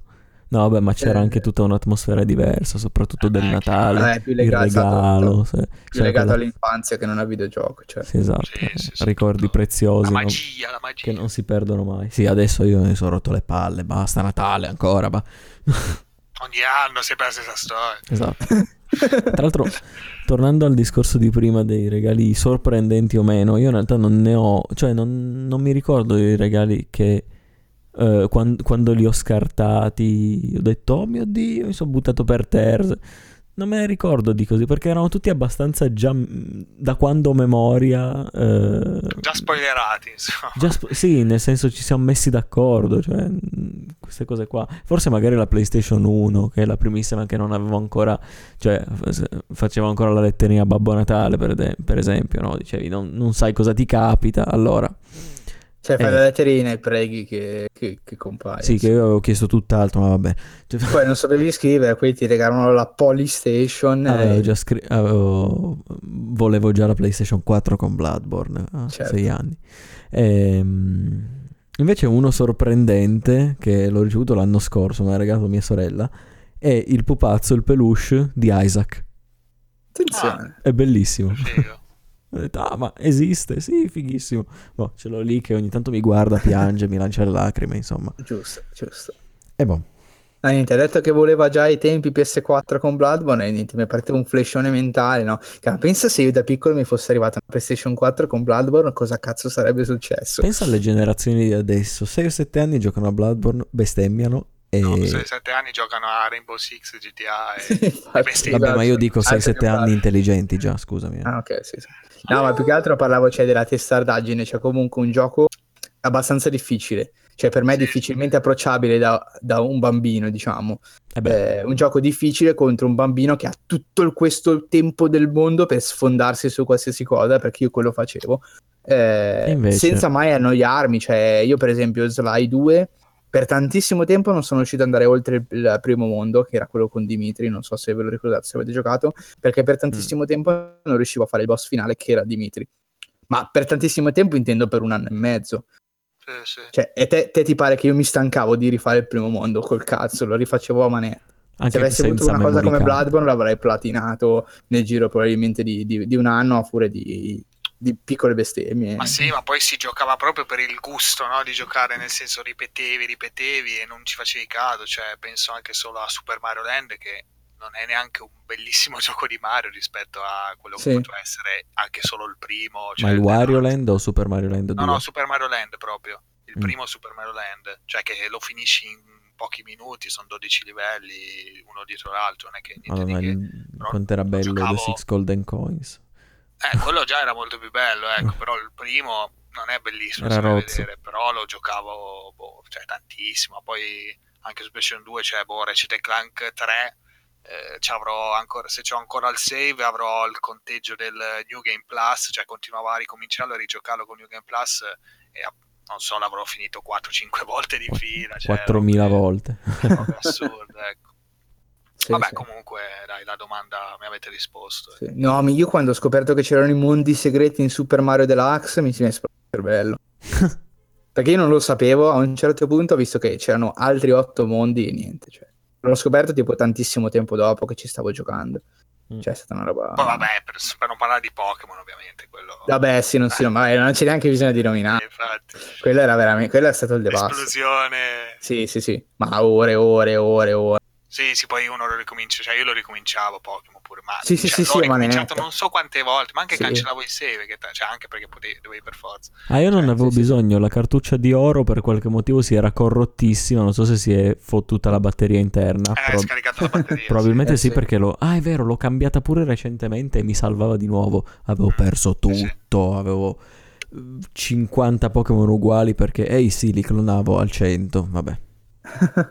No, io davvero mi sono spaccato tantissimo di Pokémon fino a Diamante e Perla su Nintendo DS, ecco, quindi era il 2007-2006 quando era da poco uscito il DS. Veramente mi ero spaccato così tanto, ma così a lungo, su qualsiasi gioco di qualsiasi generazione fosse uscita, che io veramente, io con i cavetti spostavo le cose dal Game Boy Advance alla DS, uno alla volta. Ho spostato tutto quello che ho catturato, quindi ho la cartuccia con Diamante che ha su qualcosa come 800 Pokémon, una roba del genere, c'è su il mondo, io lì su, infatti io sto pianificando di portarli su Nero, che sto giocando in questi giorni, e da Nero poi col Poké Trasferitore lo porterò poi nella Pokébanca, quindi riverserò là dentro anni e anni di gioco, sperando che poi un Pokémon canonico su Switch anche esca il prossimo anno, tra 2 anni, insomma. Speriamo. Però lo aspettiamo anche quello. Sì, speriamo. Però mi dispiace ragazzi, ma se avevate i salvataggi 3DS poi non sono compatibili, non riusciamo, mi dispiace. Esplode tutto, la gente... Sì, glielo faccio dispiacere io, non ti preoccupare. È così. No, veramente, Pokémon fu... In realtà un po' è ancora, perché quando ci gioco tanto. Però fu veramente il devasto. Credo di aver giocato miliardi di volte più a Pokémon che non a Metin 2 durante l'adolescenza. Credo che le ore che io ho sui Pokémon, ma in generale che abbiamo un po' tutti, siano qualcosa di formidabile. Ma diciamo che è meglio non contarle. Vabbè. Meglio non ma non si può neanche, secondo me è impossibile. Infatti, quante ore ho secondo voi? Perché io mi ricordo tipo il contatore solo di Zaffiro. Mi è venuto adesso Zaffiro, insomma, non sapevo nemmeno come si chiamava all'epoca. Zaffiro perché è normale, poi c'è gente che lo chiamava Zaffiro. Io mi ricordo, mi è venuto un flash adesso, 160 ore tipo avevo così. Sì, io su Diamante ho 304 ore. Ecco, pensa. Tutte fatte di save, ovviamente, cioè dopo il gioco ovviamente saranno le miliardi di ore passate a scambiare Pokémon. Sì. Però solo lì ho 304 ore. Puoi prendere un razzo che ti porta sulla luna. Madonna, che belle cose erano le leggende. Sì, perché poi passavano tantissime leggende, mamma mia. Cioè, Madonna, le riviste, poi come una mia amica mi ricordo aveva delle riviste, comprava dei Pokémon, c'era tutti un po' qualche segreto, qualcosina, ti diceva ogni tanto. Ma... Sì, erano proprio dei miti, delle leggende che circolavano, e no, perché se passi oltre il camioncino, no, cos'era il camioncino, oppure c'era una scatola davanti una porta, e no, perché se riesci a far scomparire la scatola davanti alla porta, entri dentro la porta e poi c'è Mew che puoi catturare, cioè veramente... C'era il trucchetto quello lì su Pokémon blu, giallo, che potevi sorpassare il tizio che ti diceva la MNN è salpata. Sì. E io l'avevo fatto recentemente, ho detto ma dai, togliamoci questo dubbio, andiamo a vedere se c'è il camioncino. Il camioncino c'era, e non si spostava ovviamente. No, e poi anni dopo io sono tornato in grande carica su telefono, cioè su Android, con il peggio cheat per rompere Pokémon giallo malissimo. Lasciamo perdere cosa ho fatto con l'R4, io con Perla, Nero, eccetera. E io in Diamante con l'R4 avevo triggerato tutti gli eventi fighissimi, ecco. Lì Nintendo bastardissimi veramente. Cioè c'erano eventi fighissimi per catturare Pokémon leggendari accessibili solo se ci andavi, cioè. Madonna, Arceus, Darkrai, l'altro che non mi ricordo mai come si chiama. L'action replay mi ha salvato. Ecco, ce l'avevo anch'io l'action replay, fantastico. No, l'ultima cosa, mi ricordo che tra tutte queste cose, le leggende eccetera, poi chiudiamo il momento nostalgia magari, che stiamo per versare lacrime amare discutendo del passato. Tra tutte le leggende dicevo ma queste non sono cose vere, no? All'epoca di Zaffiro incontrai un bambino come me che mi disse se tu vai in questo luogo qua trovi una sala sotterranea piena di dei simboli che erano i simboli Braille, no? E se tu risolvi gli enigmi ti si aprono 3 porte per 3 Pokémon segreti. Ho detto vabbè, sarà un'altra di quelle stronzate incredibili. Quando l'ho fatto e l'ho scoperto stavo piangendo dalla gioia, è stato bellissimo scoprire. Sì, perché erano proprio scoperte mitologiche, cioè i 3 leggendari così, poi le descrizioni che avevano, che esseri mitologici imprigionati, fighissimo. Sì, ma poi entravi proprio dentro, era incredibile come alla fine vai a guardare adesso 2 immagini, cioè era così un ammasso di pixel, non è che dici, cioè però anche tra virgolette il gioco in 3D che magari comunque non so, poteva essere un per dire un Ocarina of Time che non l'ho vissuto ai tempi, no? Magari poteva, capito, darti quell'impressione di andare a cavallo, robe.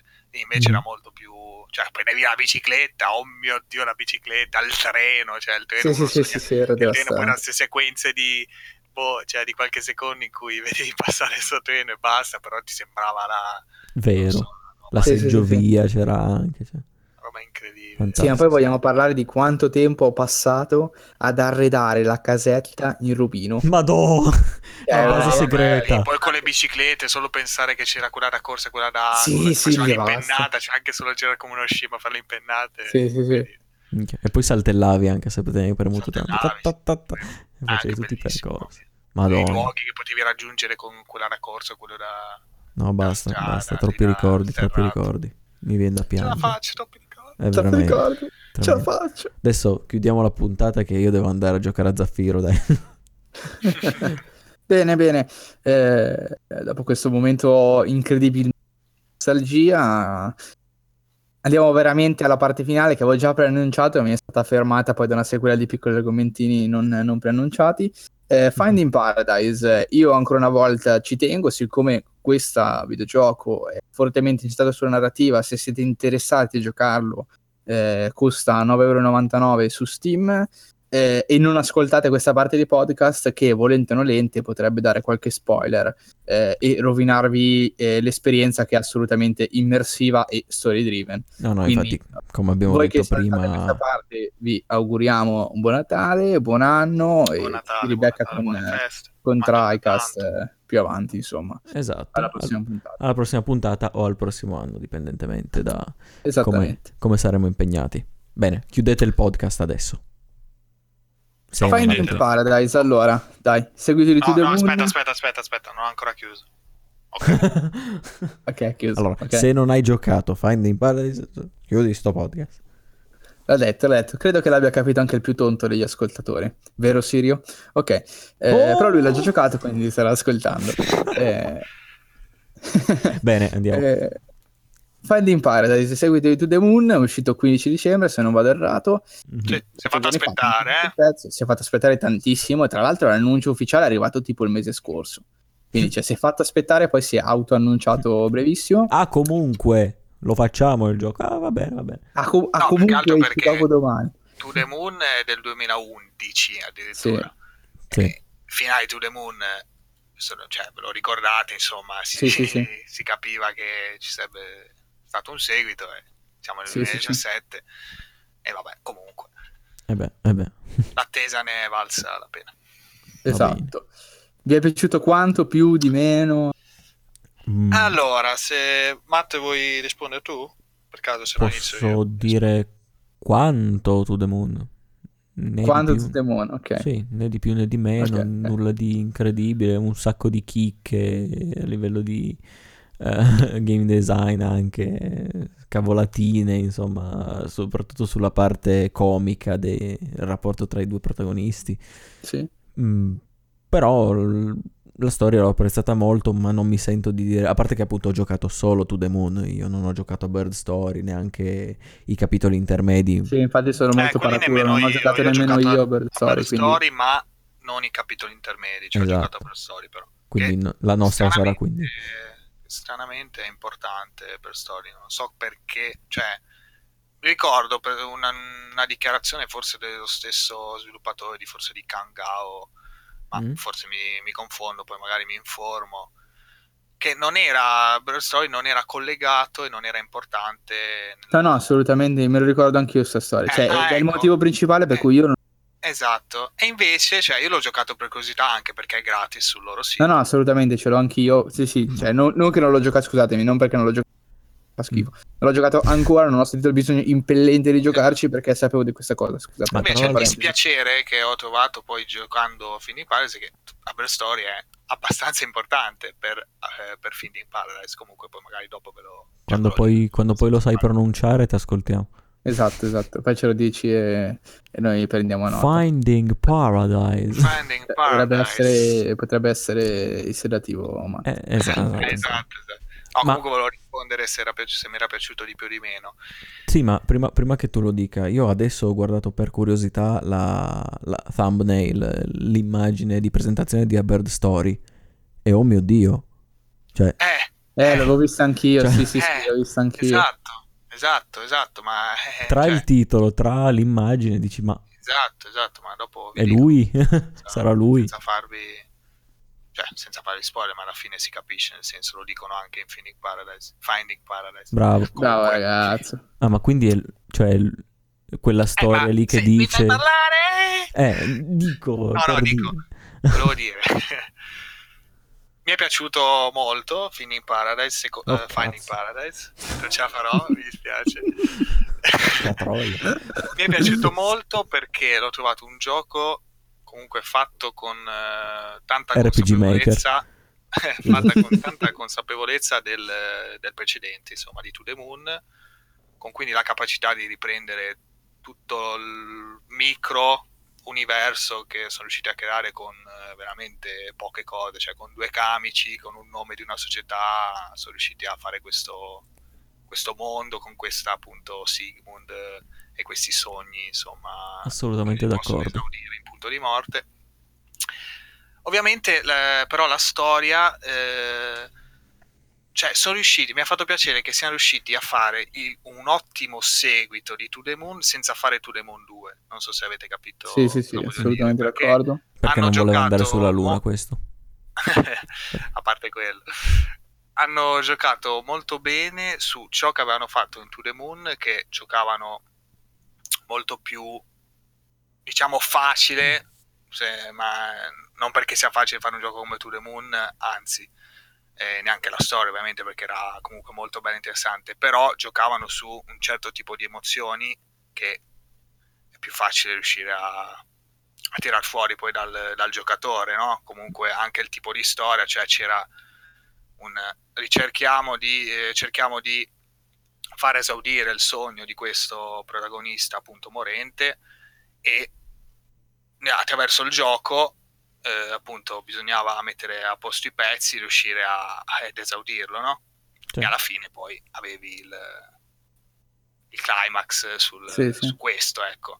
Mentre Finding Paradise è totalmente diverso, secondo me, sì, non so se siete d'accordo, perché comunque proprio l'approccio fin da subito è diverso, cioè il protagonista Colin non è una persona normale, e allora il gioco si svolge diversamente rispetto a To The Moon. Beh sì, inizialmente allora ti sembra che sia una persona normale, nel senso che tu arrivi nello stesso medesimo modo in cui sei arrivato la scorsa volta con To The Moon, e poi inizi a scoprire che c'è qualcosa che non va. Sì, però il fatto che lui non abbia un desiderio ah ok, ti riferisci a quello, no? Pensavo sì, a quello mi riferivo, sì, lo rende secondo me molto diverso. Secondo me lo pone su un piano superiore, cioè nel senso non parlo della qualità del gioco, non sto rispondendo alla mia domanda, parlo semplicemente a livello di tematica affrontata, cioè di complessità di quello che poi il gioco vuole spiegarti, cioè non è semplicemente guarda, questo vuole fare quello, poi ti intrippiamo tutta la storia, te la facciamo bella, però comunque cioè rimane comunque, esaudisci quel desiderio. Qui invece la tematica è affrontata un po' più in maniera un po' più complessa, un po' più profonda fin dal primo momento, perché esatto, capisce subito che sono stati bravi. Non sanno bene cosa fare, perché appunto il desiderio di quest'uomo è un po' generico, è un po' quello che tutti vorremmo, insomma, diciamo in generale. Non ha uno scopo ben preciso, insomma. Sì, l'ho fatto. Per quanto mi riguarda, allora, voglio essere sincero, a me To The Moon mi era piaciuto un po' di più, quindi reputo Finding Paradise giusto un pelo sotto per due motivi principali. Il primo probabilmente perché Finding Paradise, venendo dopo To The Moon comunque, ed essendo a tutti gli effetti il seguito di To The Moon, ha sempre la stessa impostazione di To The Moon, quindi c'è un effetto di stupore molto minore di non quando che non c'era, che c'era molto di più, scusate, di quando ho giocato a To The Moon, e poi ho trovato in sé la storyline in qualcuna delle sue, diciamo, plot twist non banale, però neanche così veramente serioso, perché adesso qua entro ancora in full spoiler, quindi se c'è qualche babbione che è rimasto adesso vi beccate lo spoilerone. Cioè il fatto che lei non fosse reale, cioè gli indizi c'erano già, e secondo me gli indizi erano veramente molto pesanti, e alla fine quello è un bel plot twist, no? È vero che magari poi alla fine loro hanno voluto in qualche modo, diciamo, dirtelo prima che fosse veramente riconosciuto all'interno della storyline, però secondo me ha perso un pochino di quel senso di stupore di quando c'era il grande plot twist di To The Moon, che aveva questo gemello, no? Che poi era stato poverino investito, e quindi fino a quel momento non si sapeva bene in concreto come era andata, e l'idea del gemello a me non era venuta assolutamente. Poi dopo prende senso una volta che scopri, prima però non si sapeva, mentre qui è abbastanza ovvio, secondo me. Sì? Cioè l'hai pensato fin da subito? Io l'ho pensato fin da quando lui va in accademia e studia, perché lì lui praticamente sta vivendo delle giornate di lavoro gavetta, quindi di fatto sta lavorando dentro questo posto, e c'è lei che è ovunque e fa il cazzo che vuole.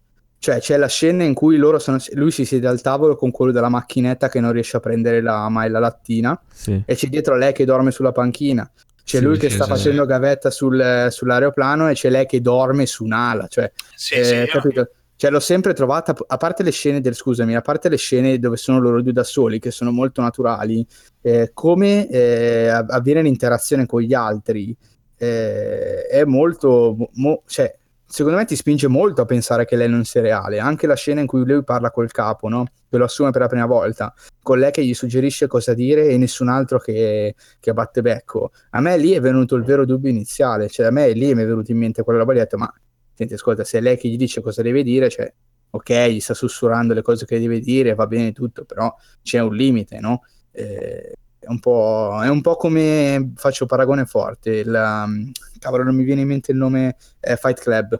Mm. Sì. No, a un certo punto lo capisci che palesemente Brad Pitt sta suggerendo cosa dire a Edward, cioè arriva a quel momento in cui e poi dopo poco ci sarà un po' il plot twist, e più o meno è stata la stessa scena, secondo me, la stessa tipologia, solo che in Finding Paradise il dubbio mi è venuto molto prima di quella che è stata quella rivelazione, ecco. Non so se è voluto o meno, però secondo me questo fatto ha un po' smorzato il plot twist finale, ecco. Questo è quello che volevo dire. Beh, sicuramente è voluto, nel senso che gli indizi te li devono mettere, sì. Te li devono mettere, nel senso te li mettono per una buona narrativa. C'è chi li prende più, nel senso c'è chi li prende più al volo, tipo te, e sì. C'è chi li prende meno al volo, che diciamo magari sono io, no, scherzo. No, sì, sì, io non ce l'ho fatta, cioè adesso che me lo stai dicendo dico è palese, però non ci sono arrivato. Cioè ci sono arrivato al momento in cui loro due sono seduti fuori dall'accademia, che lei gli chiede, stai frequentando quella lì a teatro, no? Sì. Allora in quel momento ho detto, no aspetta, ma non è che... E poi, è esploso tutto, e allora ci ho ripensato, ho detto, minchia, sono un cretino. Sì, no, ma pure io quando invece... la dottoressa gli chiama Neil, che è fuori dalla testa di Colin, e gli dice la prima volta controlla se c'è stato un incidente, cioè ciò che mi sono immaginato io invece di controlla se, cioè tipo mi sono già immaginato controlla se esiste, cioè controlla se è reale sta file, sì, difatti poi ho cominciato a unire i punti e ho detto aspetta che mi sono reso conto in quel momento, però sì, negli altri punti sì, erano un po' più assurdi, però ti confondeva anche un po' il gioco, perché come hai parlato te dell'incontro alla fine, che è l'incontro poi che parodizza il padrino, no? Sì, quello lì. Sì, poi dopo dice, Neil dice, è vero che comunque questi ricolli a volte vengono un po' stravolti, no, dalle nostre menti, quindi cioè, diciamo che poteva essere lo stesso credibile che ci fosse anche lei magari, cioè quello che ho pensato io, ecco. Assolutamente. Però non era tanto realistico di base, quindi... A lei dice... Però il fatto che lei lo seguisse... perennemente, anche e quei posizionamenti strani e sempre fuori contesto, per me quello è stato il grande indizio. Poi ovviamente non sono qui a giudicare, dovevate accorgermi, dico solo per me quell'indizio del fatto di lei sempre fuori posto era più forte della personalizzazione, diciamo, del ricordo in quel momento lì, ecco. Tra l'altro lei nella scena del padrino alla fine dice che le piace molto quel film, ed era lo stesso film che lui guardava da più piccolo, cioè che aveva visto per caso alla televisione da più piccolo, se vi ricordate. Era tutta una sua conformazione della memoria, la stessa cosa che quando lui parla per la prima volta con lei sul balcone, poi escono i suoi genitori, lei entra tempestivamente dentro senza dire nulla. Sì, sembra un po' strano, sì. Lì, adesso che lo sai... Sì, anche se lì, quando l'ha fatto vedere, sinceramente io pensavo, ed era comunque quella scena all'inizio, no, della narrazione, io pensavo che si trattasse magari, che ne so, di maltrattamento. Esatto. Infatti gioca molto su questo, cioè ti fa credere molte cose, dice, ok, anche il classico incidente, cioè all'inizio uno pensa, mi sa che... Perché comunque poi... anche nelle immagini promozionali di Finding Paradise c'era molto questo aereo, no? Cioè comunque, anzi, hanno giocato anche molto che forse una delle immagini principali sono Neil e la dottoressa sull'aereo che sembra che vanno verso tipo un'isola bella, speciale, ma ti immagini che è questo paradiso, no? Tu immagini? Sì. Quindi, capito, hanno giocato molto su questo, su farti credere cose, su farti poi, ma giustamente, cioè alla fine è giusto che facciano così. Sì, sì, sì, assolutamente. No, ma lì se la sono giocata bene, infatti, però appunto... Sì, l'altra... Sì, no, scusami, vai avanti di pure. Dico, una volta che lo sai, una volta che ti accorgi che hanno sparso indizi anche un po' palesi, come dice Eric, e gli do ragione adesso a pensarci, ovunque, soprattutto anche di questi genitori qua che dici, ah, maltrattamento, eccetera, vedremo, poi non vedi più nulla. Sì. Dici, ah. Sì, probabilmente loro, questi qua, avevano acceso la luce, le volte che accendevano la luce oppure che uscivano, perché... sentivano Colin parlare da solo al terrazzo, sicuramente quello, cioè, quello è un motivo, quindi sì, andavano giustamente a vedere, lei spariva perché lui ovviamente cambiava, smetteva di parlare, immaginarsi, tornava indietro. Pensa se rimaneva, i genitori dicono questo è scemo.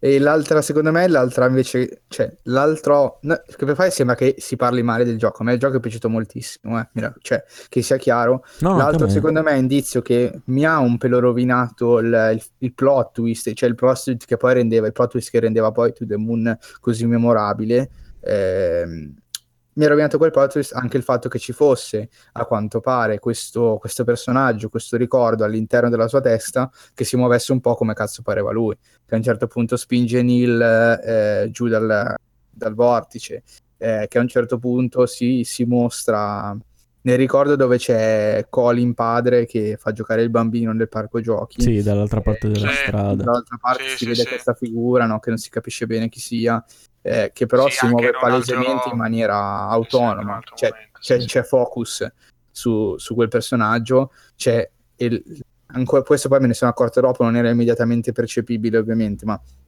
anche la scena in cui Colin e sua moglie e Sofia vanno per la prima volta in quella specie di centro, no, non è centro, è un palazzo, una parte della palazzina, no?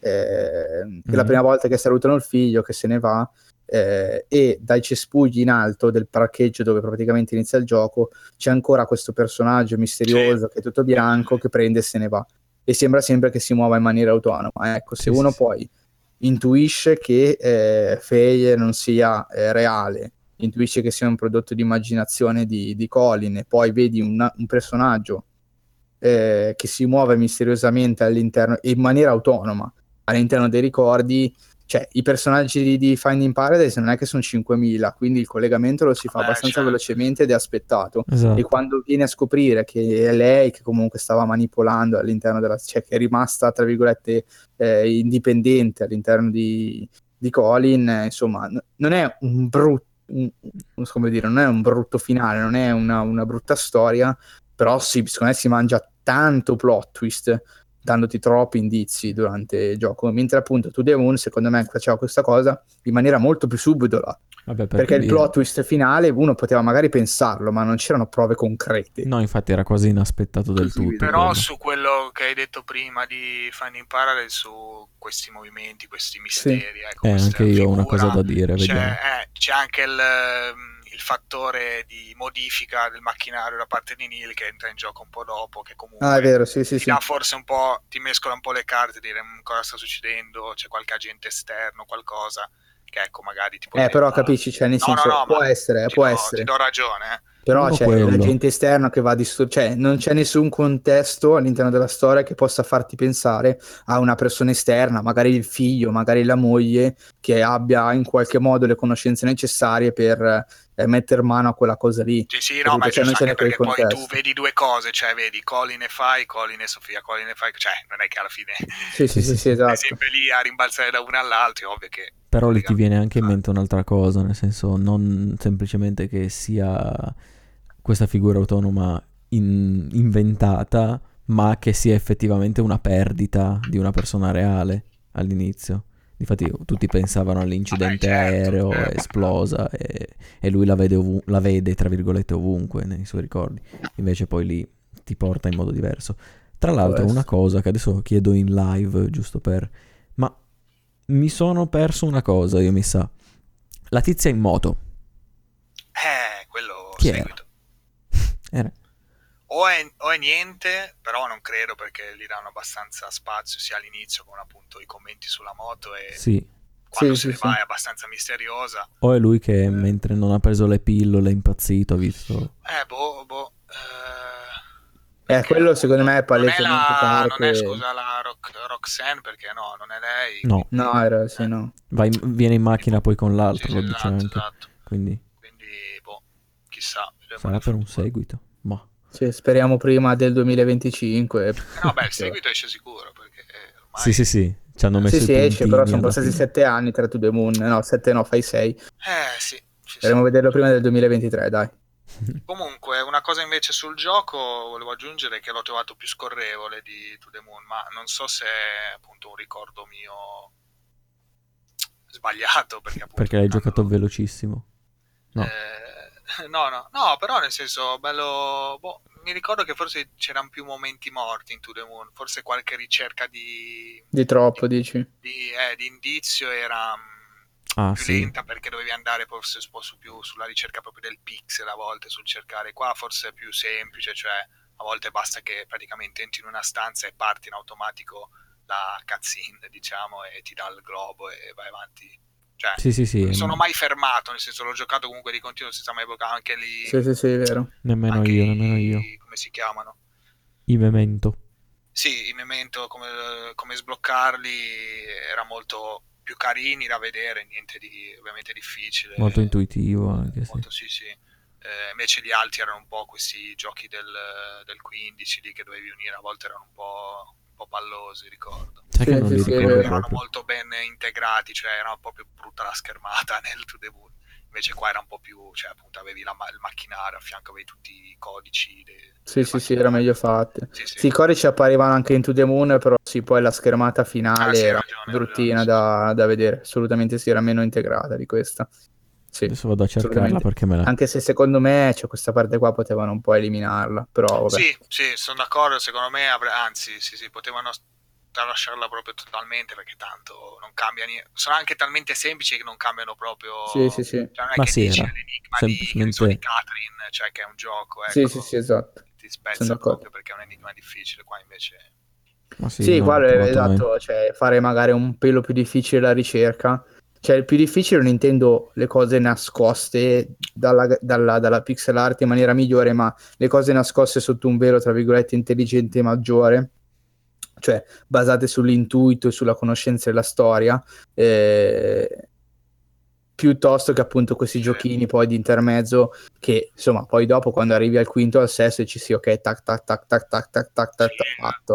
Cioè, lascia un pochino... C'è stato anche un elemento che hanno eliminato subito, che pensavo fosse invece più interessante, che era lo switch tra i personaggi, però...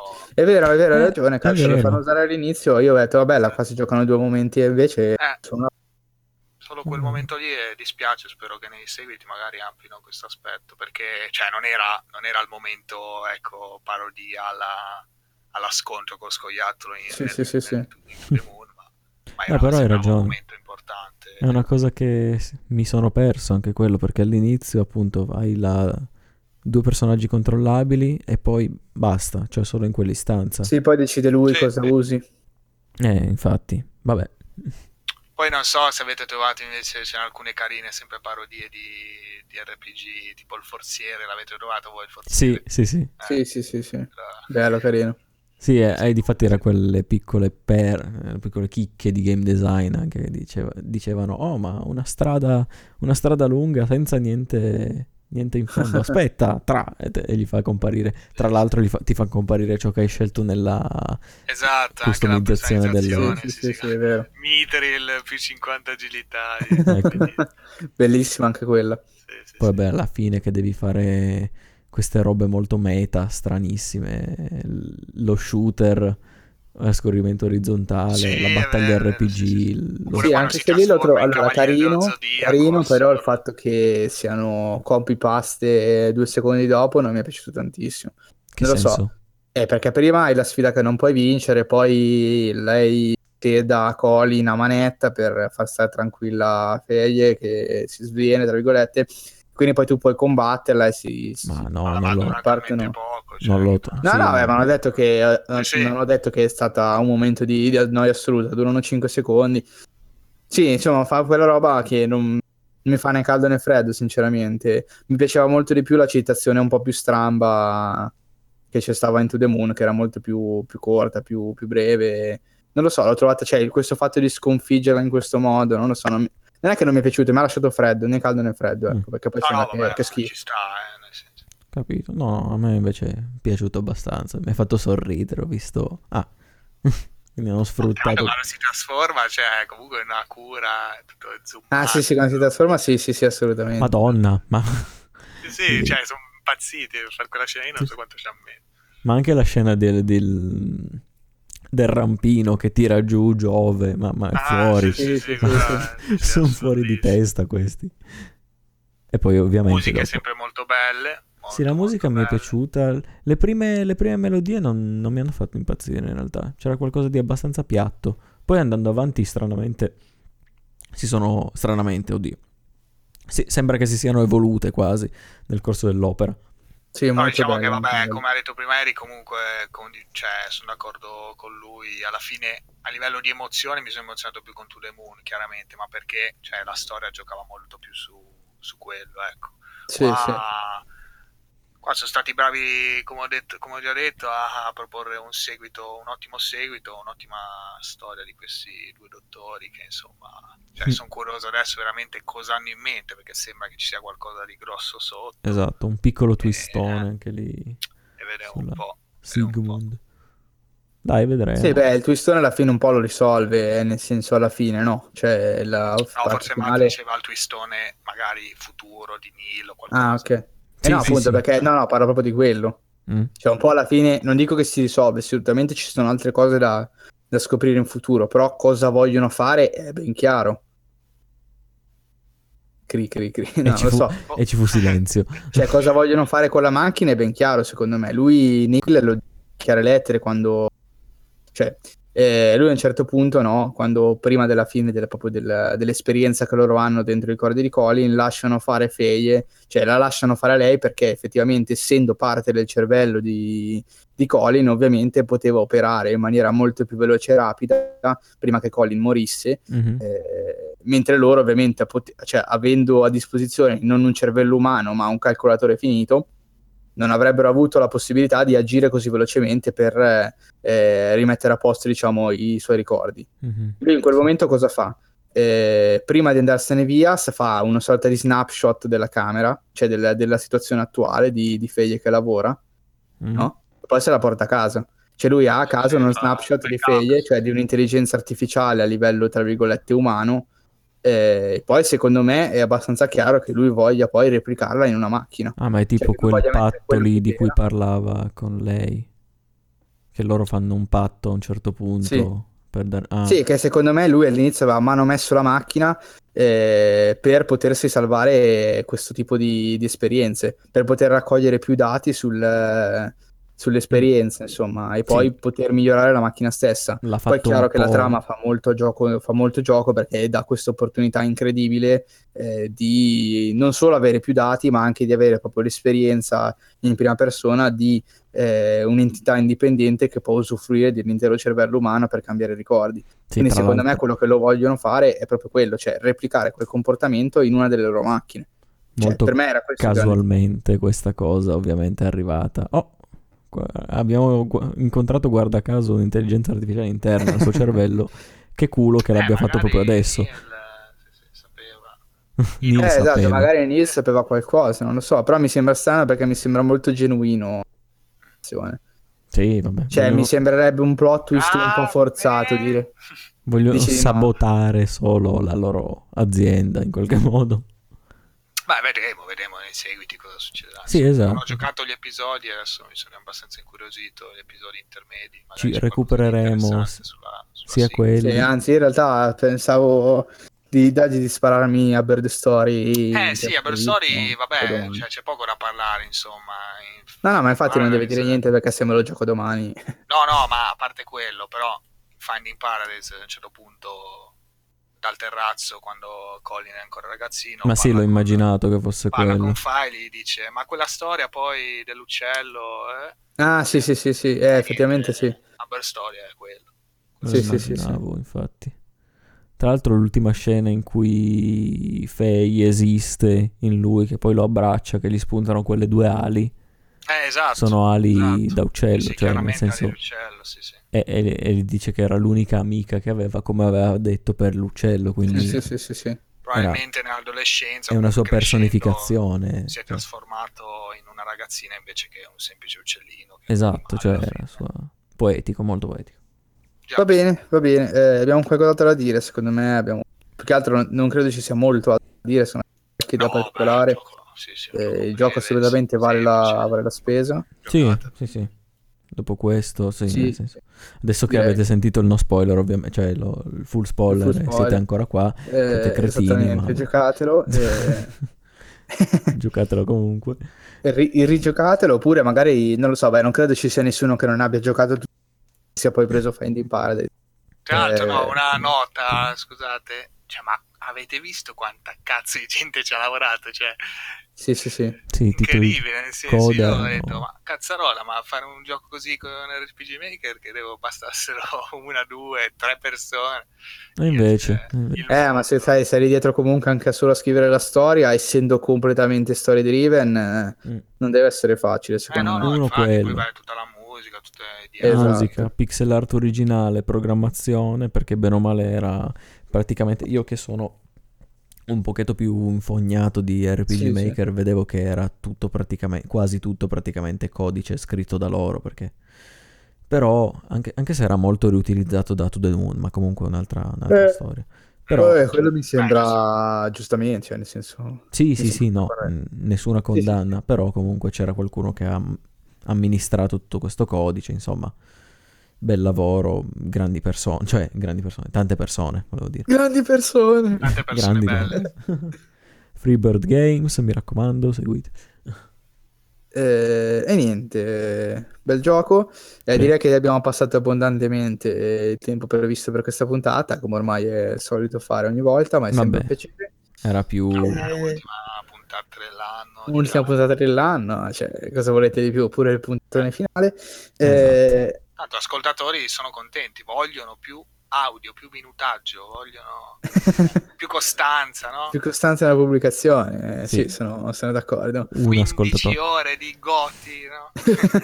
15 ore di Ale che legge letterine. Esatto. Ok, ancora buon anno a tutti, in realtà lo sto dicendo al contrario, ancora buon Natale a tutti, buon anno a tutti, Natale, buone feste, buon anno nuovo. Festeggiate, mangiate fino a... Comprate giochi su Steam che stanno in saldo. Comprate giochi su Steam. Non lo so, fate quello che volete durante questa... Se volete regalarci qualcosa a noi anche. Se volete regalarci qualcosa a noi, lo scrivete sotto. Noi vi diamo subito i giochi più costosi che ci sono in giro in questo momento. E vi diamo ben 3 indirizzi. 3 indirizzi, assolutamente. Ma in realtà me lo regalate su Steam, non c'è neanche bisogno dell'indirizzo. Ah boh, ok. Regalatelo a lui, che tanto io c'ho... Esatto, tanto lui c'ha lo share, poi Ale se vuole glielo passo io lo share, e niente, ci sentiamo. Passa lo share, dai. Boh, è di nuovo ora di dargli il sedativo. E niente, ci vediamo l'anno prossimo con una nuova puntata di TriCast. Al prossimo anno. Ciao a tutti, auguri. Ciao.